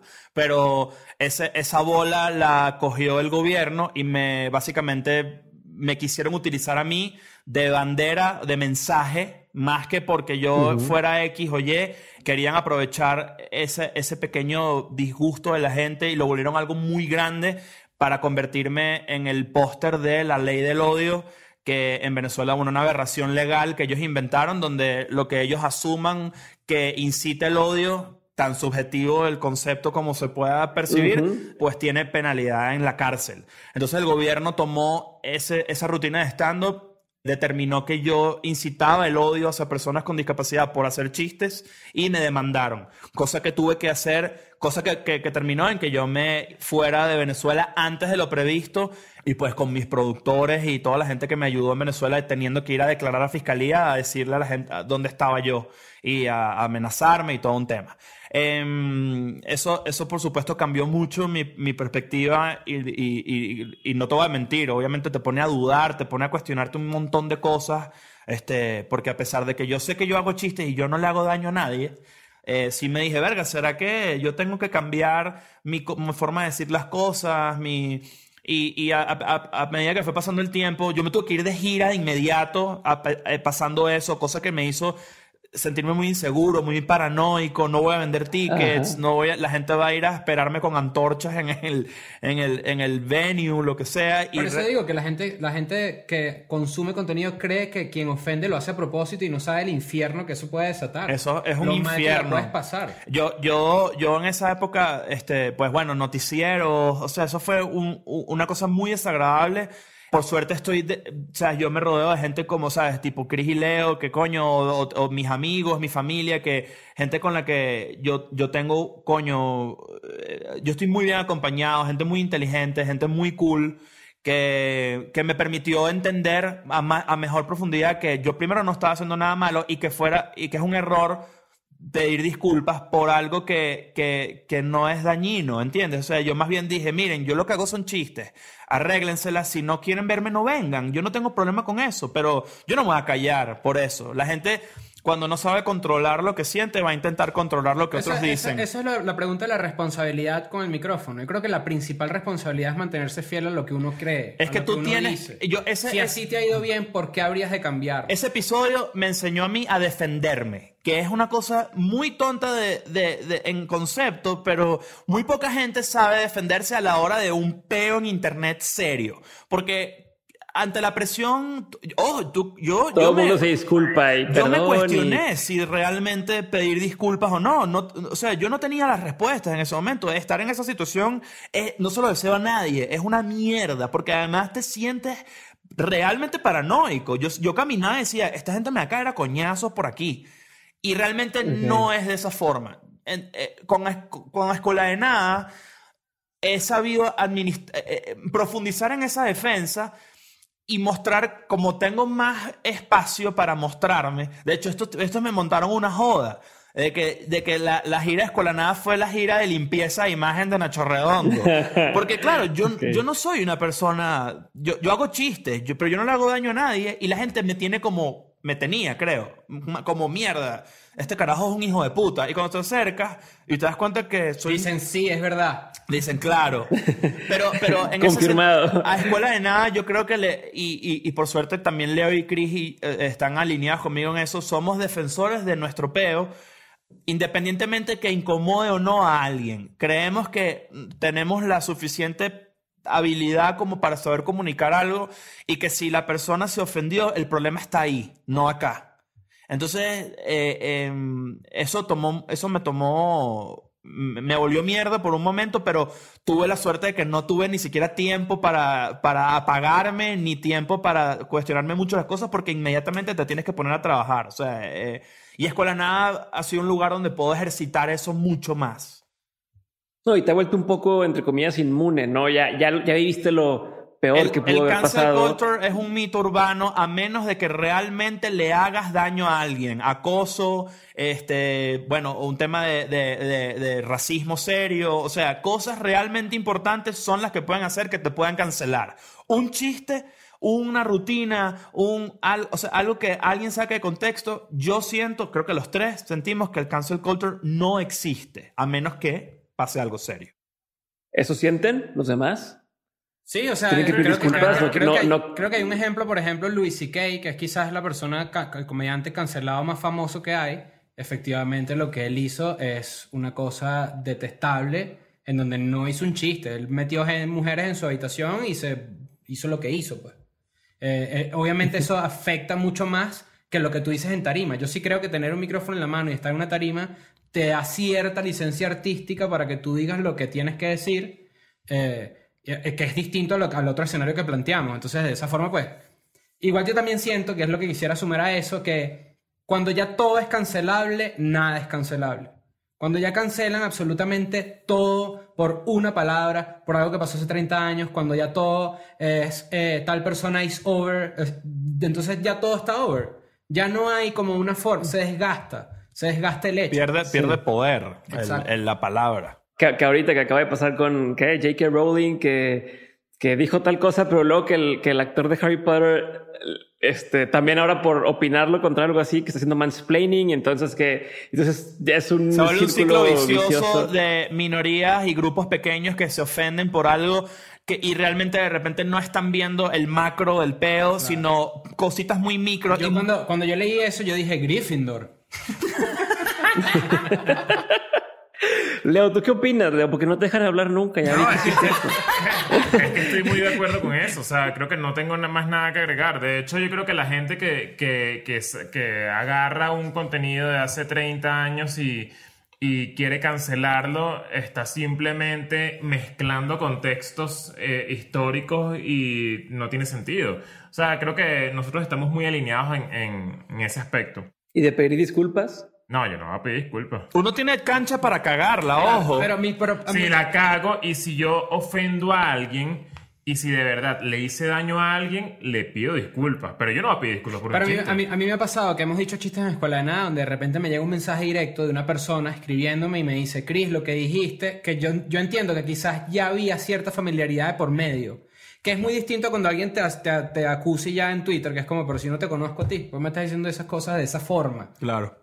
Porque además esa es la otra, también es todo como uno tiene que hablar como un ser humano. El lenguaje de Twitter no es el lenguaje de la vida real. Lo que sí la gente no habla así. Lo que sí creo es que cuando la gente se molesta o alguien te escribe, uno tiene que tener también un poco de empatía y saber eh, manejar bien cuál es esa respuesta a tu chiste y ver cómo lo conversas con esa persona. Uh -huh. Ahí, si tú tienes empatía, eh, o sea, yo siento que es necesario tener empatía, mejor dicho. Eh, con la gente. Okay. Si la gente no, no te responde de una manera grosera, si la gente se te acerca a ti y te dice, coño, ¿sabes qué? Yo siento que tu chiste me dio en un lado que tenía muy ya sepultado porque de cierta forma, qué sé yo, cualquier cosa. Recuerdo el chiste, nosotros hicimos un chiste una vez de los ataúdes pequeñitos blancos de los bebés.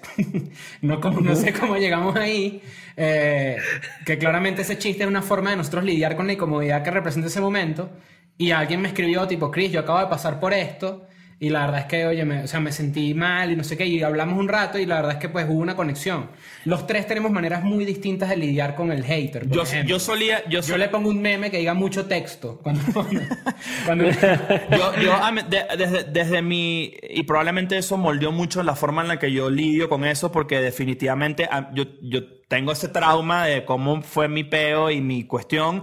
Y yo solía ser, ya no tanto, a veces se me escapa, pero yo solía ser un poco más agresivo con los haters, tipo, vete a la ver, o sea, ya, pero. Como hecklers, como si fueran hecklers. ¿no? Exacto, como un heckler.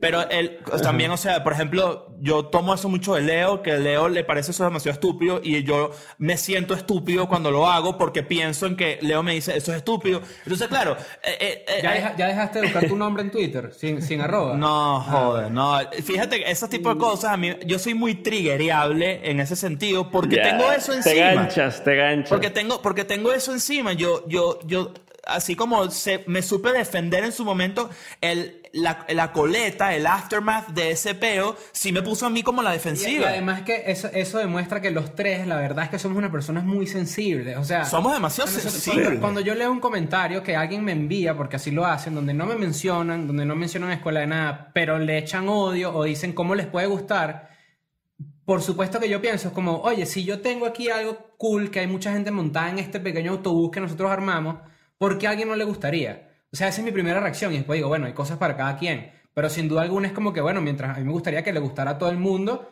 pero yo siendo quien soy, y yo sé que yo quien soy no le gusto a todo el mundo. Y a pesar de la- Nadie le gusta a y a todo el pesar mundo. de la manera de que tenemos cada uno de responder a gente así en redes sociales, yo creo que la gente tiene que, o sea, eh, no, no podemos ocultarlo, eso nos afecta. Nos Imposible afecta. O sea, pensar que eh, no. Obviamente nos afecta.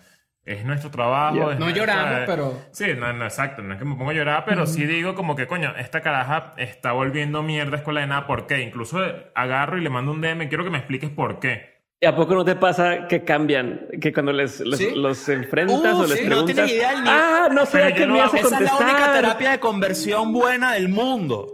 Que te guste escuela de nada después de que hables con uno de nosotros. Pero yo lo hago muy en privado, o sea, porque la verdad es que sí me interesa saber el punto de vista de la persona que lo hace, porque yo sé que hay mucha gente que pretende ser algo en redes y que en privado es lo que realmente es. Entonces, si yo lo enfrento en privado, es muy probable que lleguemos a un consenso interesante. no, y la crítica que- te sirve. y la crítica me sirve. Yo digo, bueno, sabes que tienes razón. Es muy probable que pues, ut- utilice tu, tu crítica de mierda y la, y, la, y la convierta en algo positivo, pero si hablamos como seres humanos en privado. Si tú estás pretendiendo ser algo en, en público para, eh, por, por el cloud y porque quieres likes y quieres bulla, porque quieres que la gente se pegue a tu comentario, ya ahí no te voy a responder porque simplemente ya sé cuál es tu intención. Porque la idea, la idea que hablábamos al principio, la polarización es rentable en dinero, en likes, en lo que tú quieras. Entonces, es- y cuando tú odias algo que es popular, y esto lo sabe cualquier persona que tenga un mínimo de exposición, pues por supuesto Sí, que vas yo a soy traer... el único que nunca ha visto Game of Thrones. O yo soy el Bingo. único que todo el mundo. Ah, ¿no? sí, Y siempre se le responde, sí, eres el único, María Luisa. Sí. Entonces, claro, te, te guindas de un de... de- de- hay, hay gente que odia Escuela Nada, claro. Tú dices, odio Escuela Nada, odio a Cris Andrade, odio a Nacho Redondo, los ojos de Leo son bellos. La gente se va a montar. Y, yo, y lo peor del caso es que eh, cuando hablamos de que yo soy una persona que está extremadamente online, yo estuve ahí, yo fui esa persona. Y el yo haber sido esa persona me ha ayudado muchísimo a entender de dónde viene eso. Claro, yo también fui esa Todos persona. fuimos, Yo sé- yo todos sé- fuimos adolescentes con yo internet. también tuve 15 años. Cuando yo... Con cuando- internet y Venus. Yo, yo creo, mira, yo te voy a decir algo. Yo creo que mi, mi, mi vida en internet, en Twitter, que es mi red social favorita, 2009, 2013, es una época oscura. O sea, es- Puro es- es- odio. probablemente yo era esa gente que hoy detesto. ¿sabes? Eh, eh, y creo que también es parte de, de- de esa cronología de la personalidad del ser humano en internet, que capaz uno comienza como bien bien activista y bien con unas, unas opiniones bien marcadas que quiere ser, ser siempre el centro de atención y después te vas dando cuenta de que Pierdes coño, la fe en la humanidad y después. Escuela de Nada. Buenísimo. De hecho, hace poco escuché a alguien decir, a un comediante que decía que cuando te disculpas en público, pues les estás dando la razón a todos, pero a la historia que cada quien tiene de lo que tú dijiste, ¿no? O sea, por ejemplo, el caso de lo que dices tú, Nacho. O sea, hay quien cree oye, Nacho odia a la gente con discapacidad. Hay quien dice, Nacho eh, insultó a no sé quién. Oye, Nacho se burla de tal, tal. O sea, cada quien se va construyendo su historia y tú al decir en público una disculpa a todos los que ofendí y demás, eh, estás eh, reforzando lo que cada quien opinó, que a lo mejor no es lo mismo que sucedió, ni lo que dijiste, pero ya automáticamente todos creen que, ah, ya ven, tenía razón, ese güey sí era como yo pensaba, porque ya pidió disculpas a todo el mundo y es de, no, estás, estás, estás fuera de... Y, y que, de- y que eh, primero estás subestimando mucho al, al público. Tú, tú sabes muy bien cuando una persona, cuando tú la ves y realmente está siendo ofensiva. Yo siempre traigo el ejemplo de Michael Richards, de Kramer, cuando hace como 10, 12 años en un escenario la perdió y le dijo cosas muy horribles aparte del público. Y tú, y tú ya tú sabes, o sea, tú tienes que entender tu contexto, dónde coño estás, qué coño está pasando y cómo lo estás diciendo. Si yo de repente me salgo de mi personaje de stand-up y ataco a una persona y la vuelvo mierda, se va a notar, la gente va a percibirlo cuando yo realmente quiero decir algo hiriente y feo y quiero joder a alguien. Entonces, eh, eh, eh, cuando, cuando un comediante, en mi opinión, en mi opinión, es importante decirlo, pide disculpas por algo, está perdiendo credibilidad y, y tu marca se está devaluando a la mierda porque tú, tú básicamente estás diciendo a la gente, lo que tú quieras lo tienes de mí, en vez de decir, yo soy esta persona, montate si tú quieres y si no quieres, bájate. También hay formas, ¿no? Si un comediante hace un especial polémico, un chiste polémico y luego resuelves de cierta forma retractarte o pedir disculpas dentro del escenario con una rutina nueva, es una forma mucho más inteligente de lanzar un comunicado en Pero Instagram. man- mantienes tu personalidad. Exactamente. Pero es que creo que eso también es parte de la evolución de cómo enfrentar problemas o cómo enfrentar una opinión negativa en Internet. Eso, yo creo que las cosas van a ir para allá mucho más de esta manera. Me gusta. Vamos a pasar a una sección completamente distinta de lo que estamos haciendo ahorita. Voy a hacer una serie de preguntas concretas. La pregunta es concreta, eh, la respuesta no tiene que ser tan concreta. Responden y paso, pero todos quiero que contesten. ¿Va? Ok. Pregunta número uno. ¿Cuál ha sido el peor consejo que te han dado? Al mío me dijeron, una vez me dijeron, yo quiero hacer stand-up en inglés y me, me han dado unas oportunidades que por el coronavirus no he podido cumplir todavía de hacer stand-up en lugares que yo admiro mucho. Y se lo comenté a un colega comediante este, que respeto mucho y que quiero mucho y me dijo, eres un estúpido por ir a, ir a fracasar a tu templo de comedia. Y dije, no estás entendiendo nada. Y es el peor consejo que me han dado en mi vida. Buenísimo. El peor consejo que me han dado, deja de hacer escuela de nada y vuelve a hacer entrevistas en la calle. Yo creo que hay- hay- en mi caso hay peores consejos que, o sea, son varios peores consejos, pero casi siempre tienen en común el hecho de decirme que no haga tal cosa. Yo, yo soy de las personas que siempre le dice a la gente que haga las cosas y que aprenda en su propia piel o carne. eh, eh, si le va bien, cool. Y si comete un error, pues de- con los errores es que se aprende. No hacer algo porque otra persona tuvo una mala experiencia, salvando ciertas cosas, como por ejemplo no vayas de noche para allá, yo te dije ya. Claro. Eh, creo que es un pésimo consejo. Tú tienes que dejar que la gente haga las cosas, comentarle tus errores para que de repente se cuiden, pero que la gente siempre haga lo que quiere hacer. Buenísimo. ¿Cuál ha sido el mejor consejo que les han dado? Mierda. Este. mm, me han- a mí me han dado. A mí me dieron dos consejos que nunca se me van a olvidar. Que es. La persona. fue la misma persona. Me dijo: si, si no haces stand-up ya, te voy a caer a coñazos. Fue uno de los mejores consejos que me han dado en mi vida. Y, la, y esa misma persona me dio un consejo muy heavy que, que tiene que ver con el medio, que me dijo, televisión es el medio más ingrato de la historia. Nunca esperes nada de ese medio. Y poderoso consejo. Dos consejos que me han dado a mí. Este, No, puede ser uno, yo me lancé dos. Yo también quiero lanzar dos. Eh, el primero es siempre, siempre ten muy claro cuánto vales. Eso, eso es Poderoso. demasiado importante. Poderoso. Siempre tienes que tener claro cuánto vales porque eso te va a ayudar a ti a negociar o hacer lo que tengas que hacer y saber cuándo dejarlo si no funciona. Y el otro consejo que me han dado, bueno, tenía el otro ahí, Claro, tenía te- el otro en la mano y se me olvidó, Yo te- lo voy a dejarlo en uno. Yo tengo, yo, yo tengo dos. El primero me lo dio Leo, que está aquí a mi lado, y me dijo, vente a México. Ok. Porque la experiencia de Leo en Chile fue muy similar a la mía en Argentina. Y la verdad es que gracias a eso estamos aquí, hablando, conversando, a que yo le seguí su consejo. Y el segundo consejo que me dieron, que fue muy importante, me dijeron, yo sé que tú no eres gay, pero 20 dólares son 20 dólares.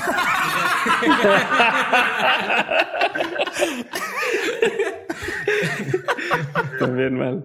Como creo que en su segundo episodio que, que dice algo así como ¿por cuánto lo harías? No, y decías por la green card, por la, Por la la green Ah, card. la claro, green card, claro. Que era, que era que por cuánto te caías a besos con Maluma. Y si me da la green card. Ándale, sí. Pero la green card para él, porque Maluma es mucho más que yo. Claro. Yo lo hago por una tarjeta Costco. Si te acuerdas, Leo, de tu segundo consejo, me dices. Dale, dale, me acuerdo, lo digo. Eh, Ahí va. En la misma línea del tema de consejos, ¿qué es algo que ustedes antes, o sea, qué consejo antes ustedes tendían a darle a alguien más? Sea, que tú decías, es que cuando me piden un consejo, les doy este consejo que creo que es muy buen consejo, y con el tiempo se han dado cuenta que no era tan buen consejo como ustedes pensaban, o que ya no lo darían. ¿Me expliqué? Sí, yo creo, yo creo que en mi caso rápido te puedo decir que yo no doy consejos concretos. Porque sí he aprendido que dar un consejo concreto tipo, un amigo que me dice que su novia le está yendo mal, yo decirle termine con ella sin yo tener contexto, sin yo tener, sin yo tener qué pasa por la cabeza de ella, qué pasa por la cabeza de él, he dejado de dar ese tipo de consejos muchísimo. Lo que trato de hacer siempre es como más un consejo personal que sobre una decisión que tomar. Primero porque la verdad es que yo tomo pésimas decisiones. y el segundo es porque la verdad es que es eso. O sea, cuando tú das un consejo, tú lo que tienes que tratar es de ayudar a la persona que está diciendo a que él tome la decisión o ella tome la decisión, a tú influenciarlo en la decisión que va a tomar. ¿Tú? Un consejo importante que yo le daría a alguien. No, que antes daba. Que No, que- antes daba y que ahorita estoy, eh, que estoy arrepentido. Pues más que arrepentido que digas, ya no, no creo que eso sea un buen consejo. O sea, Es que, mira, te- yo tengo una, una filosofía interna con este consejo específicamente, que es que, de hecho, lo medio comenté al principio del episodio, que, que, coño, la gente tiene que darse cuenta cuando, cuan- cuando, el- lo que está haciendo no funciona y dejar de hacerlo. Pero paralelamente, pienso que la constancia es lo más importante en un proyecto de este tipo. Entonces como que tengo esa, esa, esa medio guerra interna de que no sé si es un buen consejo o un mal consejo, pero creo que va por encima de lo negativo el hecho de que la constancia siempre va a ser importante mientras tú tengas la posibilidad de ir cambiando lo que sabes que no funciona. Entonces yo por sí, o sea, tienes que ser inteligente en toma. O sea, oye, veo que sí hay un poco de tracción, veo que a la gente le interesa, pero no es tanto como yo pensaba. Pero bueno, podemos moldearlo y, y- e irlo creciendo. Ah, simplemente esto está muerto y, y- Exactamente. Este, y me acordé, no me acordé del consejo bueno que me dieron, lo voy a aprovechar de decírtelo, que es que a mí me dijeron, mira, yo siempre he tenido ideas muy raras, la verdad, esto, esto, esto es real. Las ideas que a mí se me ocurren para hacer cosas en Internet o fuera del Internet, lo que sea, siempre son como bastante raras, o vamos a dejarlo en raras. Poco convencionales, por Poco ejemplo. convencionales.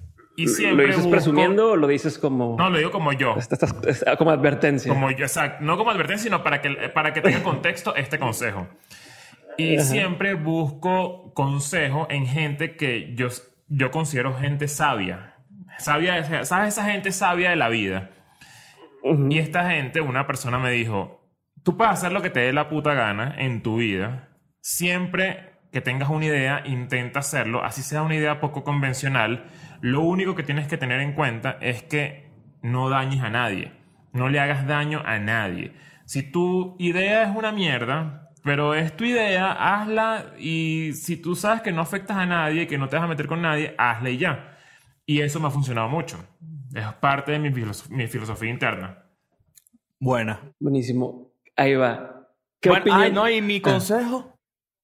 Ah, tú no dijiste, No. ¿verdad? Es que siempre empezabas No tú, con razón. No me vas a Bueno, sacar siga- esto, sigamos. Así era. Ah, lo que sigue. No, dale, dale. No, fíjate que yo, el consejo que antes daba o, Cancelado. o la, o la forma en la que yo podía ayudar a alguien si era, si era mi, si era, si era requerido de mí en su momento, yo solía creer que mi, que mi opinión tenía más valor que ahorita. Entonces, antes yo le, a- alguien me podía decir, que, que te gusta este chiste, ¿qué le hago? Entonces yo le puedo decir, cámbiale esto, no sé qué. Hoy en día, jamás le dijera a nadie cómo hacer lo que quiere hacer. Jamás.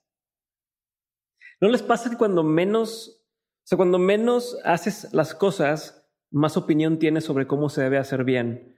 ¿no? O sea, a lo mejor antes tú veías a alguien de stand-up, no, yo lo hubiera hecho así, yo hubiera hecho así, yo hubiera, pero ya que tú estás viviéndolo y lo haces más, es cuando menos te atreverías a criticar el Es trabajo que en, de en alguien más. stand-up pasa, y en muchos, en, en todo este tipo de cosas, pasa mucho que si tú me preguntas a mí cómo hacer un podcast o cómo hacer un un stand-up, yo te estoy diciendo cómo lo hago yo. Es que ¿Y lo- tú? los cuatro, nosotros cuatro, sufrimos la maldición de tener una línea de trabajo en donde todo el mundo cree que lo puede hacer.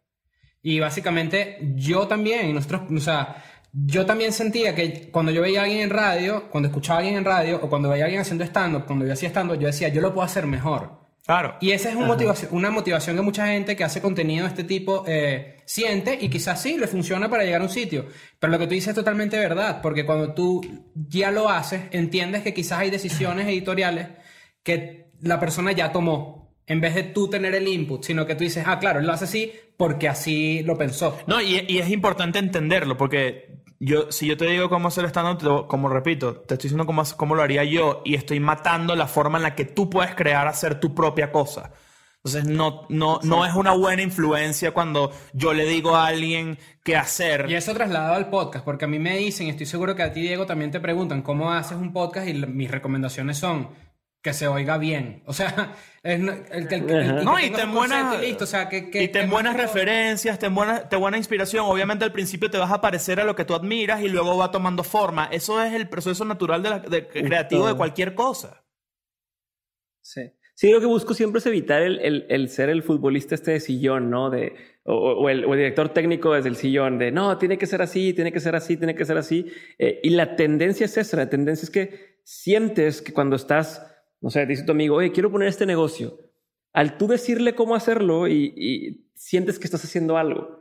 O sientes que estás como avanzando y tienes como, ah, bueno, pues ya, este, yo, yo siempre le digo a todos cómo hacer sus negocios y soy súper bueno. Cuando dices, a ver, ¿qué estás realmente haciendo y construyendo para ti? Entonces también a veces eh, la gente que critica, la gente que opina y demás es- se vuelve lo mismo de, a ver, ¿y tú qué estás haciendo, cabrón? Deja de estarme viendo a mí y opinando sobre cómo lo hago yo y lánzate e inténtalo y, y a ver qué Cuando pasa. nos los han escrito, ¿No? la, la respuesta, o sea, Nacho, ¿qué me, qué me, qué me- o Chris, o Leo, ¿qué me, qué me aconsejas para hacer stand-up? ¿O qué me aconsejas para hacer un podcast? Haz- hazlo. Es que Ya. el, conte- el contenido es realmente como un rompecabezas donde tú agarras piezas que te gustan de ciertos lugares, porque tú, obviamente todo el mundo usa referencias, no existe nada hecho en un vacío, pero ahí te das cuenta de las verdaderas, de las verdaderas gente que quiere hacer las cosas bien, porque tu rompecabezas es mucho más grande, es de mil piezas. En cambio que si es de una sola pieza, pues tu rompecabezas es una mierda. Claro. A ver, ¿qué opinión tienen que poca gente comparte contigo? ¿Qué opinión tenemos de qué? Cada quien, ¿qué opinión tienes que poca gente comparte contigo? Una opinión no muy popular que Una tengas. opinión no popular, impopular. Probablemente no disculparse por comedia es una opinión no tan popular entre gente que no entiende tanto este negocio. Creo que en la mía sería por ahí, creo. Una opinión impopular. Coño, pero es que me estás dando muy poco tiempo. Claro. No, pero yo, yo- yo tengo, yo tengo una, considerando que en el mundo hay más gente creyente que no creyente, y yo que soy agnóstico, yo sí creo que el mundo estaría mucho mejor con una población completamente agnóstica, donde digan no sé, en vez de un montón de gente asegurando cosas que sí sabe y que claramente influen- influencian cómo el mundo funciona. Eso es lo que yo diría. Esta opinión impopular Te, la, queja- la te dije. quejas del tiempo, Leo, pero imagínate que normalmente esto lo hago con una sola persona. Entonces, tú, tú tú sí tienes tiempo para De, pensarlo. de hecho, esto lo dije en algún lugar, no recuerdo en qué contexto ni dónde, pero eh, me acabo de acordar y yo creo que una opinión impopular que puede venir de mí es que no, hay, no, le, no le digas en qué gastar la plata al indigente si se la vas a regalar. si tú le vas a dar plata y él quiere fumarse crack, quiere fumar crack, deja que se fume su crack. No, no, no decidas por él. Eso Bien. es lo que a él lo hace feliz. Claro. Ese es su concepto de felicidad. Esa gente que agarra a un mendigo y que ven, yo te voy a comprar el sándwich. Claro. No. No. Primero, el mendigo no le gusta Subway. Vamos a empezar por ahí. Sí, sí, sí, es algo que sí he escuchado. De que no, ¿para qué se lo doy? Para que se lo gaste en tal Bueno, cosa. pero deja que se lo Mejor gaste en lo que le dé la gana. Claro. ¿Qué, qué es algo eh, que la gente no sabe de ti y que si supiera le sorprendería? Cris, empieza tú.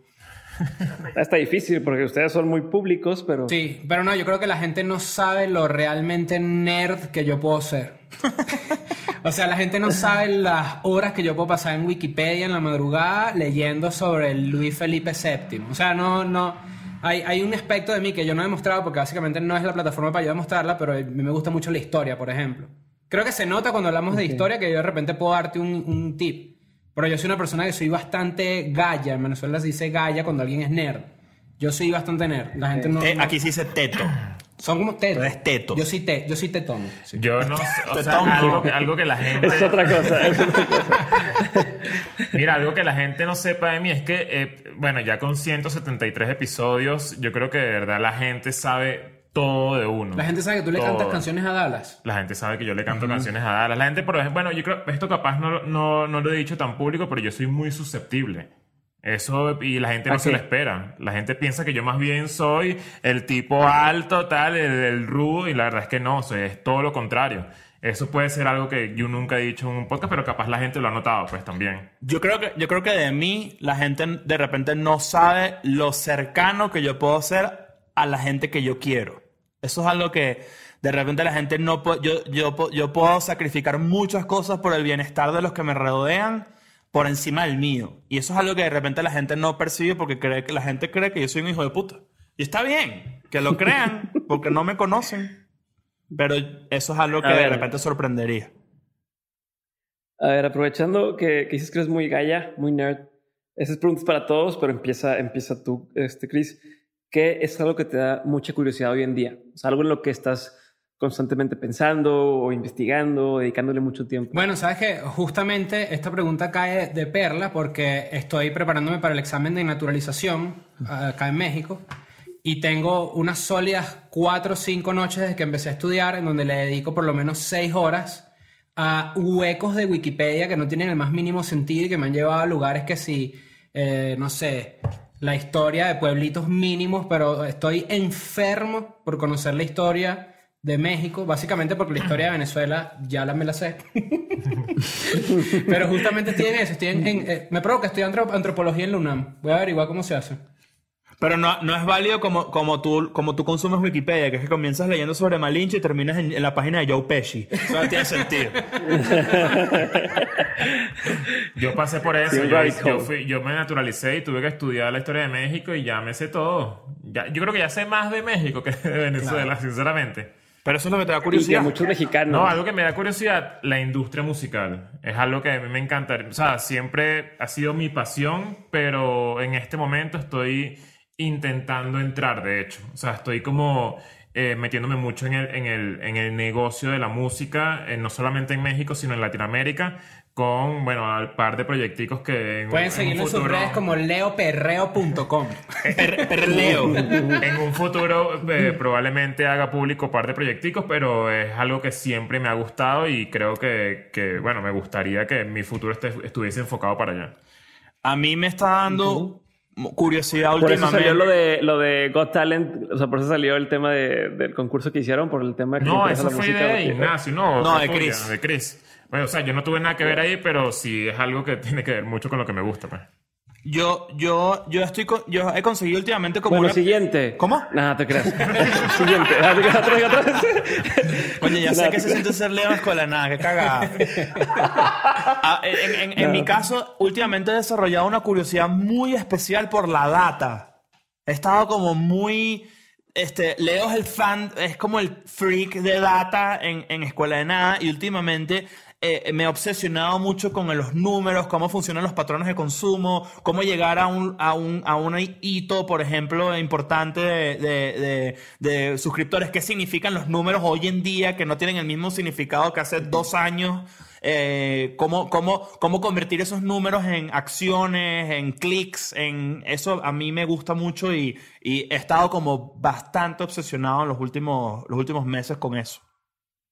Con la data eh, especialmente relacionada con el tema de, de lo que hacen. Con- por O sea, ejemplo, con en, mi, redes sociales, en mi con caso, YouTube. con- en mi caso, data, por ejemplo, del backend de Escuela de Nada en general, de los views, los Ok. suscriptores, etcétera. Y en el, en mi- en, por ejemplo, cuando vendo tickets, yo tengo ahorita, me, al- me alineé con una plataforma que se llama Fastmind, que son unos, unos tipos muy cool, que me permiten vender mis tickets de mis shows ahí y yo por detrás puedo ver eh, este, el ritmo de venta, quién, cómo, cuándo, este, en dónde, o sea, cuántos clics tiene, cuántas compras se convierten. Ese tipo de cosas últimamente me está llamando demasiado la atención. Ah, buenísimo. Y aprovechando que dices lo de, lo, de, lo de la data, ¿tienes algún insight reciente? Aprovechando que estás muy calado en eso de, mira, me di cuenta que Va, hay, hay una cosa que me da mucha curiosidad que estamos por comprobar nosotros, que es que eh, la gente que yo conozco que, por ejemplo, tiene cierto poder en YouTube, nos ha, no- me ha afirmado o nos ha afirmado en varias ocasiones que una vez que cruzas los 100.000 suscriptores, el algoritmo se suaviza y comienzas a crecer a un ritmo mucho más rápido. Eso es un mito que yo quiero comprobar yo mismo a ver si eso es cierto. Eso me tiene súper obsesionado. Eso siempre es un debate interno que tenemos en cuanto a, en cuanto a la importancia de los números. Los tres sabemos que la verdad es que los números no son lo que eran antes, pero sin duda que te obsesiona ver cómo crece y ver cómo crece. No, y, y- cómo y cómo, y cómo hacer que el- ese verdadero número, a mí no me sirve, eh, y, y está demostrado ya, no hay ni que siquiera conversarlo, personas que tienen 3 millones, 4 millones, pero no venden una sala de 200, eso, eso no, no, lo, no lo juzgo ni lo critico, pero ¿dónde está el error allí? ¿Qué está pasando con tu contenido? ¿Sabes? Eh, eh, Ayer vi un comentario de, de- de un influencer que decían, ¿qué onda con todos esos influencers que están haciendo eh, en vivos en Instagram y que tienen 100 mil, 200 mil suscriptores y tienen tres personas conectadas viéndolos en vivo? ¿Cuánto y dices, Tú, tú, por ¿qué está ejemplo, coño, tú tienes un tú, tú eres un muy buen ejemplo de eso. De repente no tienes la gran cantidad de suscriptores que, que un canal, pero tienes una cantidad de views absurda. Eso habla muy bien Y de tu contenido. lo que necesitas es que la gente que te ve, sea el número que sea, te sea fiel y te acompañe a la batalla a donde tengas que ir. O sea, eso Exactamente. y de eso, o sea, eso es creo que ha sido parte de la espina dorsal de Escuela de Nada, es el contenido primero. El contenido manda. El contenido es el, el- el- el 99,9% de lo que tú haces. Y ese insight. Los números vienen después. Exacto, y el insight que me decías, que, que podía también compartir, es que, por ejemplo, en Escuela de Nada, casi, o sea, es obligatorio que suscriptores que tenemos ven el episodio. Y eso es, verga, eso es complicado No, de sí, lograr. sí, sí. Ya la, la- Súper mira, ya complicado, la, pero- la gente va a terminar de, de- o ya no va a poder alardear de números. Eso, eso, Eso se, se va a murió, acabar. eso Eso se va murió. acabar. La gente va a empezar a alardear con el porcentaje de conversación que tú generes. Y, es, y esa medición va a ocurrir de otras maneras. O sea, ya que yo no sé qué van a hacer los influencers. No sé cómo van a ganar plata de aquí a- al 2025. Ya valió, ya valió. De hecho, esto, esto los quería felicitar en ese sentido. De yo he visto, o sea, yo noto, eh, digo, es algo que así como, como, como tú lo estás diciendo ahorita, Nacho, también me clavo mucho a veces en entender, a ver, qué está pasando, por qué esta gente reacciona así, por qué las personas eh, se portaron de esta forma ante este video o este evento, lo que sea, ¿no? Trato de, de ir uniendo los puntos y, por ejemplo, noté mucho en, en su comunidad o en, o en la gente que los escucha, que no tienen per se fans, sino es medio como una hermandad. O sea, no es, no los ven lejanos, ¿no? Como a algunos eh, youtubers o, o estos influencers que es, ay, wow, soy fan tuyo y demás, pero nunca te voy a poder tocar, por llamarlo, decirlo de una forma, ¿no? Nunca voy a poder tener un contacto contigo. Te veo desde lejos como artista de cine. Y, y con ustedes tienen esta, esta comunidad, esta, este grupo de personas que son muy leales a ustedes, pero que también pareciera que son amigos de ustedes.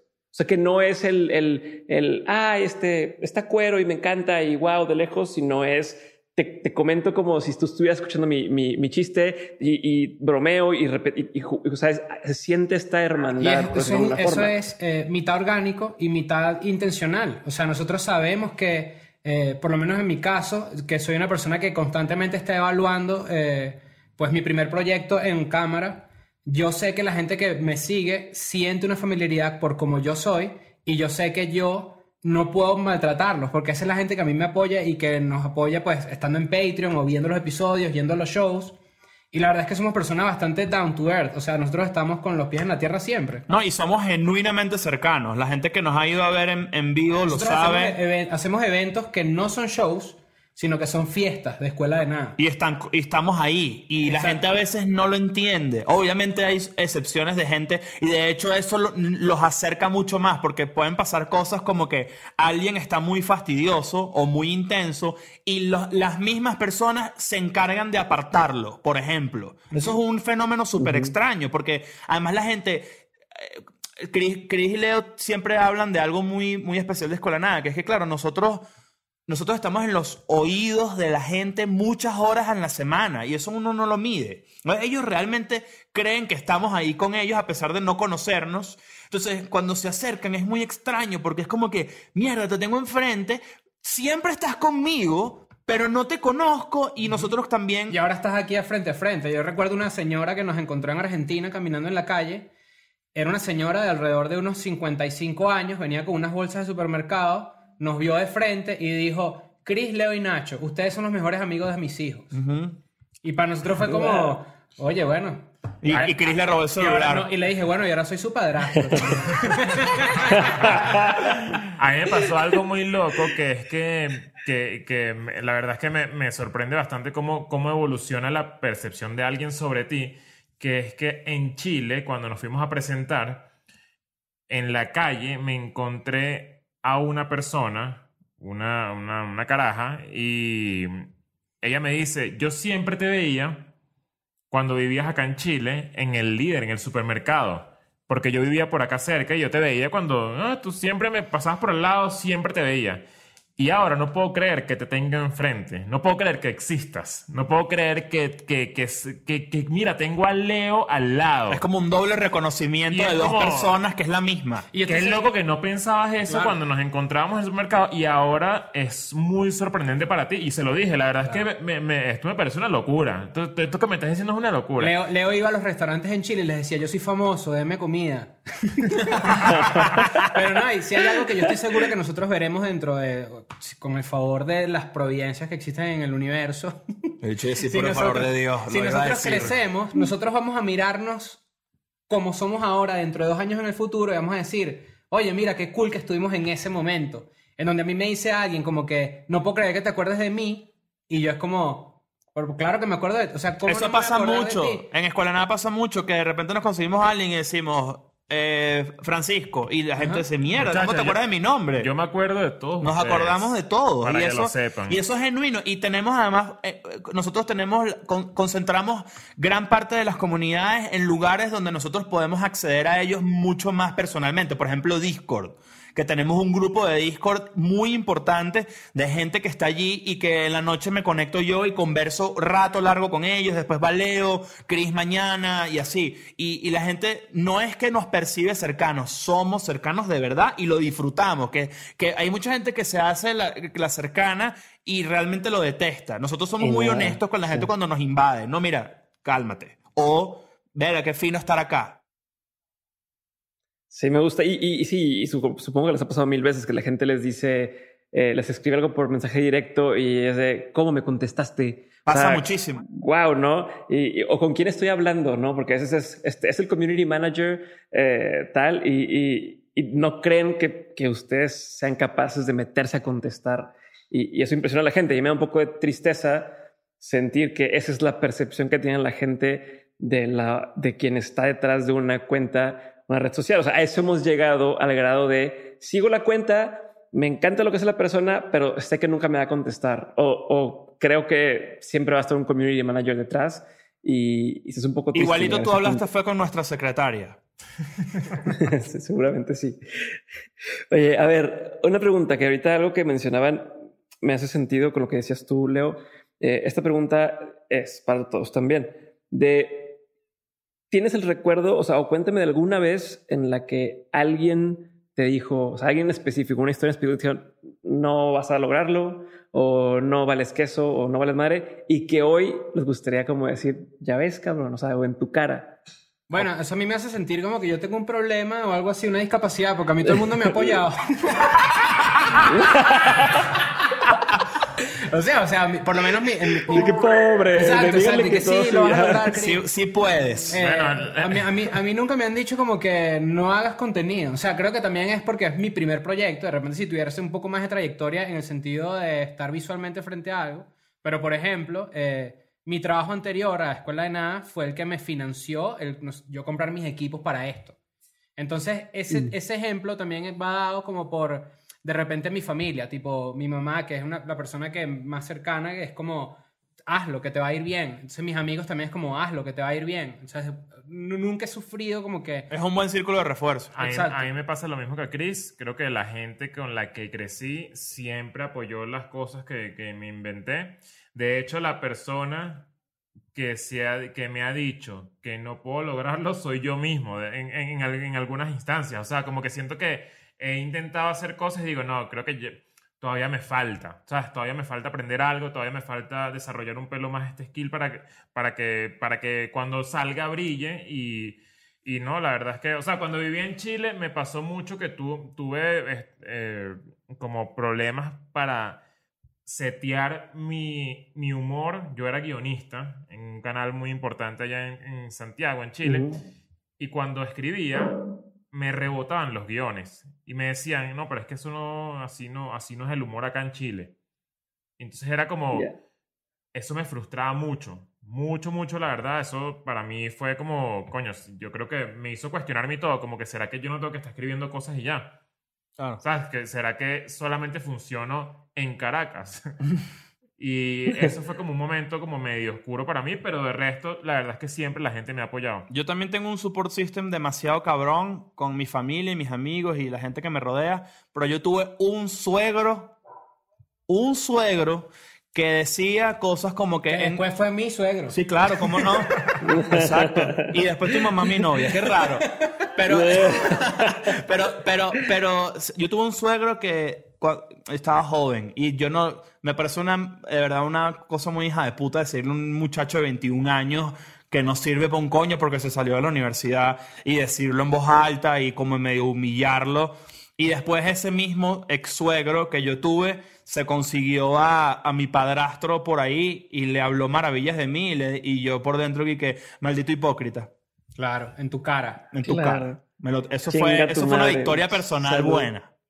También eso habla mucho Eso- de las motivaciones personales de cada uno. Por ejemplo, yo no funciono con refuerzos negativos. Yo no soy Michael Jordan. Yo no... Yo, Sí. Yo sí soy Michael Jordan durísimo. ¿Sí? Tú O sea, sí. a mí me, me, me, me da gasolina que alguien diga, no, es que este Pero, pero no vale madre. este- Eso es lo interesante. Pero cuando no- tú no creo lo que sea en la sano. temporada pasada, no, no creo que sea sano, obviamente, y, lo que he ido aprendiendo, pero a mí sí me, eh, o sea, acordarme de esa persona que dijo a lo mejor, es que no estás entendiendo cómo son las cosas, o es que yo no creo que vaya por ahí, o es, te voy a demostrar. Y obviamente nunca le dices nada a la persona, no, ya no regreses y tal, es, pero internamente es esa historia que pero cuento. esas que- personas, esas personas son las que hacen que tú en un momento determinado de tu vida tomes la decisión de no darle consejos a alguien, porque tú no quieres ser esa persona que le dice a la gente cómo hacer las cosas, cuando no existe una fórmula de nada. Yo en lo personal soy más bien lo contrario. O sea, como que no me... Yo nunca he sentido la necesidad de demostrarle algo a alguien. ¿Sabes? Como, como que mira lo que voy a lograr ahora con este pedo que estoy armando. No, la verdad es que no... No sé si es que está mal o está bien, pero nunca he tenido como ese chip de, de- de esa maldad de, de, bueno, sabes que voy a volver a ir a Chile, voy a, conseguir trabajo, voy a meter mi currículum otra vez ahí para que la gente de mierda lea mi vaina y diga, no, ahora este sí sabe escribir. La verdad es que no, no, nunca. Igual este insight lo pueden ver en el episodio de Escuela Nada Joe Rogan y eh, Michael Jordan. Está bueno. Buenísimo. Ahorita ya, ya, este, digo, quien no ha escuchado y seguramente está escuchando ahorita el podcast van a decir, ¿dónde escucho este pedo? Quiero escucharlo ya y, yo les recomiendo. Yo lo he estado escuchando, eh, me suenan unas carcajadas, me sacas unas carcajadas. Eh, hay una pregunta más. ¿Qué libro, documental, película, serie, lo que quieran, marcó un antes y un después en sus vidas? Ojo, no estoy diciéndoles, dime qué libro le recomiendas a la gente para... No, Da igual que, que, que no lo quieran recomendar a alguien más. Es un libro que ustedes o una película o un tal les hizo hacer clic y pensar de forma distinta. ve- Yo creo que sí sé, o sea, mi, mi, una de mis películas favoritas funciona también para esta respuesta porque no solamente me gusta, sino que de cierta forma creo que representa muy bien la inspiración y lo que me llevó a, a- a- a que me gustase mucho la comedia, a que, a que, a que coño, que, que, que loco que haya alguien que pueda vivir de hacer reír, a pesar de que, bueno, que es un actor y que es una profesión muy convencional. Pero, por ejemplo, la carrera de Leslie Nielsen para mí es eh, súper inspiradora. Bueno, de hecho lo tengo, mira, lo tengo tatuado aquí, para ver si, para ver si la gente lo puede ver, que parece Piñera, Sebastián Piñera, pero es Leslie Nielsen en Naked Gun. Y eso para mí siempre ha sido como un elemento, eh, eh, o sea, es una película que se vio mucho en mi casa en los 90 y, crecí demasiado con ella, las, las pude haber visto 100 millones de veces. Y fue a partir de ese momento que yo dije, coño, probablemente no, porque soy un niño y no pienso así, pero después fue como, quiero hacer comedia, quiero buscar la manera de hacer reír a través de algo y eh, ya, bueno, ya en la, en la época en que empezó YouTube fue como que se congenió un poco esa idea con, con esa inspiración. Yo, yo cuando, yo creo que me, me cambió la vida cuando estaba ado- preadolescente, ver los especiales de stand-up en HBO, que era la plataforma de ver stand-up. Yo era, o sea, yo tenía una obsesión muy heavy con Chris Rock, con Cat Williams y con Chappelle en su momento cuando hacían stand-up en el Apolo, que los grababan en HBO y los hacían especiales.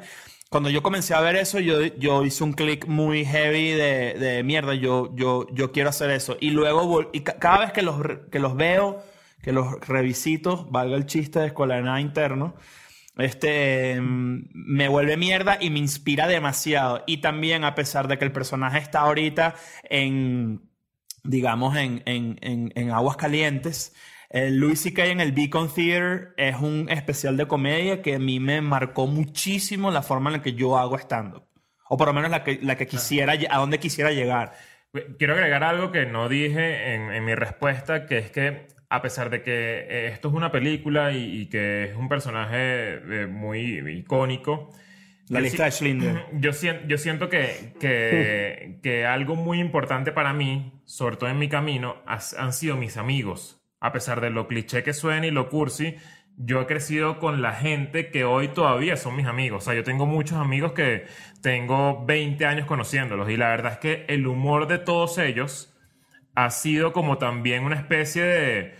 De, de, de- de- de escuela, de universidad y de, que, y de que si no los hubiese conocido probablemente yo sería otra persona porque soy como una especie de, resultado entre todo la- el, el- lo, que- lo que ellos son. Pues, y la verdad es que para mí ellos son también es, es- es algo que determinó por completo lo que quiero hacer y lo que he hecho. Y en el caso de Chris es Mein Kampf. Y Ajá. la, y la Biblia. No, fíjate que hay, eh, yo tengo algo en común con Nacho, que es que yo me crié eh, viendo televisión y en Venezuela había un canal que pasaba series como Seinfeld, pasaban Saturday Night Live, y eso a mí me moldeó el humor desde muy pequeño. Y luego yo vi un documental hace un montón de tiempo que se llama Comedian, que es de Jerry Seinfeld, hizo un documental sobre su proceso creativo y al mismo tiempo lo contraponía con otro comediante que era mucho menos conocido.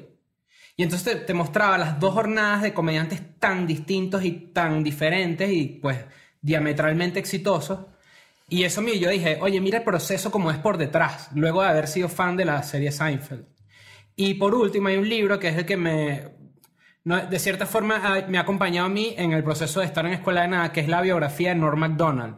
Norm MacDonald, el comediante. Creador de McDonald's. Exactamente, el creador de McDonald's.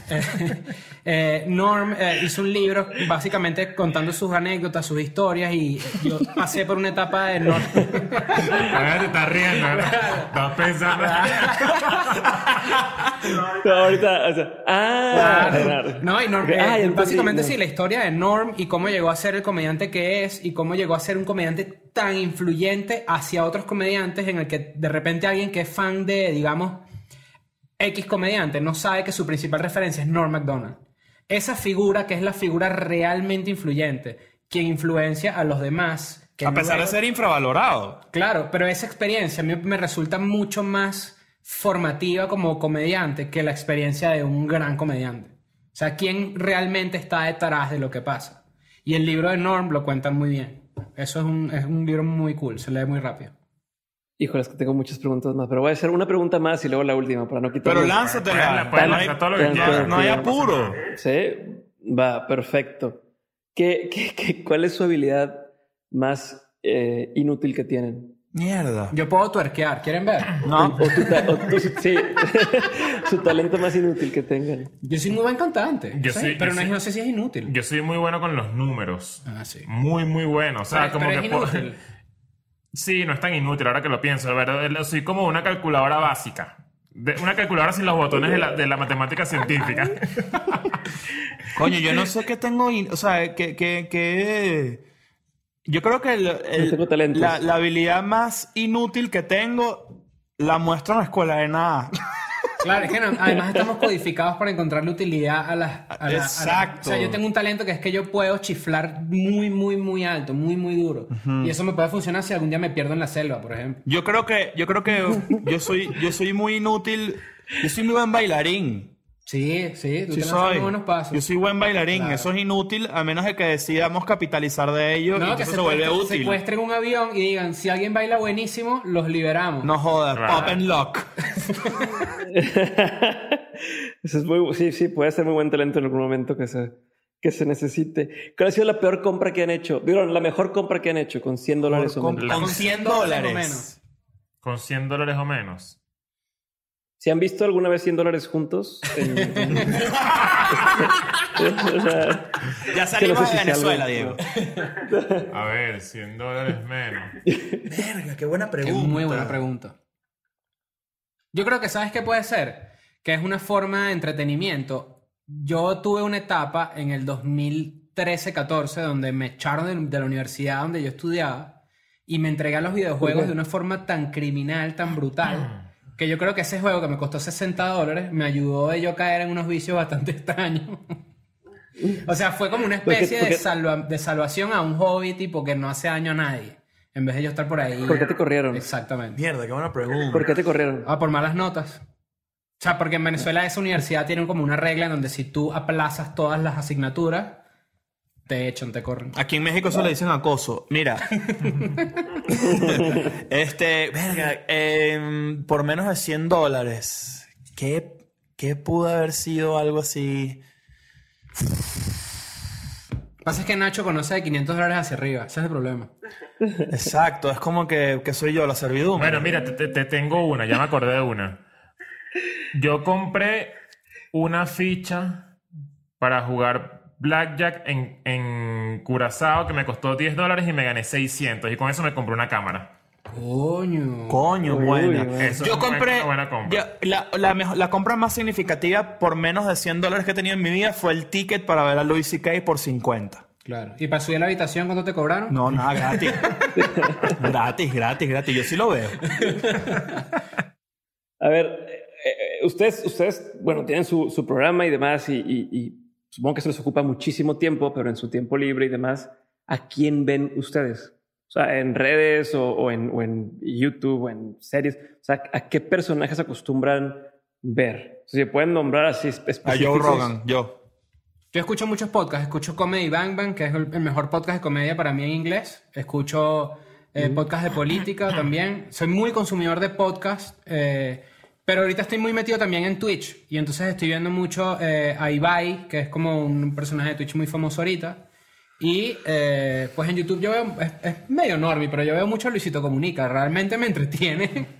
o sea, creo Yo que soy de, su, soy de sus fans más casuales, pero es realmente entretenido y también lo puedo ver como, más como apreciar el proceso creativo que él, que él tiene. O sea, creo que por eso es que realmente me, me atrae, me atrapa como, como, como consumidor. A Dross también. Yo disfruto mucho la forma en la que Dross narra las cosas que dice. Puede decir, una, puede decir cosas demasiado estúpidas, pero yo voy a estar hipnotizado ahí, tipo, mierda. Yo sigo a dos personas que creo que son las que más sigo. Porque, Nacho y Chris. eh, Mark Maron tiene un podcast que Ah, me WTF. encanta y. Rick Rubin también tiene un podcast que se llama Broken Records que es como eh, otra de, la- de mis inspiraciones para hacer también algo con la industria musical. Y de resto creo que también consumo mucho contenido de la gente que pudiese ser mi competencia. Eso me pasa mucho. O sea, como que estudio mucho a la gente que está haciendo cosas parecidas a lo de nosotros para ver cómo, qué cosas tenemos que cambiar. No, la verdad es que sí lo uso mucho. Mil chistes. O sea, pe- la verdad es que, que me lanzó una espía. Ya abres, abres la ventana incógnito para poder ver estas cosas. Que no sepan que, que eres tú. Eh, A veces medio hate watch y todo. Yo soy fan del hate watch también. Hate watch a morir. Me encanta ver cosas que, que sé que odio. Ah, yo lo hago con Que no tengo la razón de odiarlo. Yo lo hago con un fin y digo, yo no quiero jamás parecerme a esto. Es, es- de verdad, esa es mi, mi- mi mi- la premisa de mi, de mi espionaje. Muy bien. ¿a, a qué, por ejemplo, qué cosa no te quieres parecer? Coño, me- No me- quieres, si no quieres, no me digas nombre, no me digas nombre si no quieres, pero, o sea, ¿qué, qué, qué tipo de...? No, Nosotros- bueno, nosotros yo, tenemos- yo lo hago con podcast, lo hago con gente. eh, yo soy muy fan de Twitter, por ejemplo. O sea, yo siento que ya, ya, ya eso de tuiteros murió, sin- sino que ahora hay gente haciendo contenido de verdad. O sea, gente que, se, que, que quiere hacer contenido en Twitter.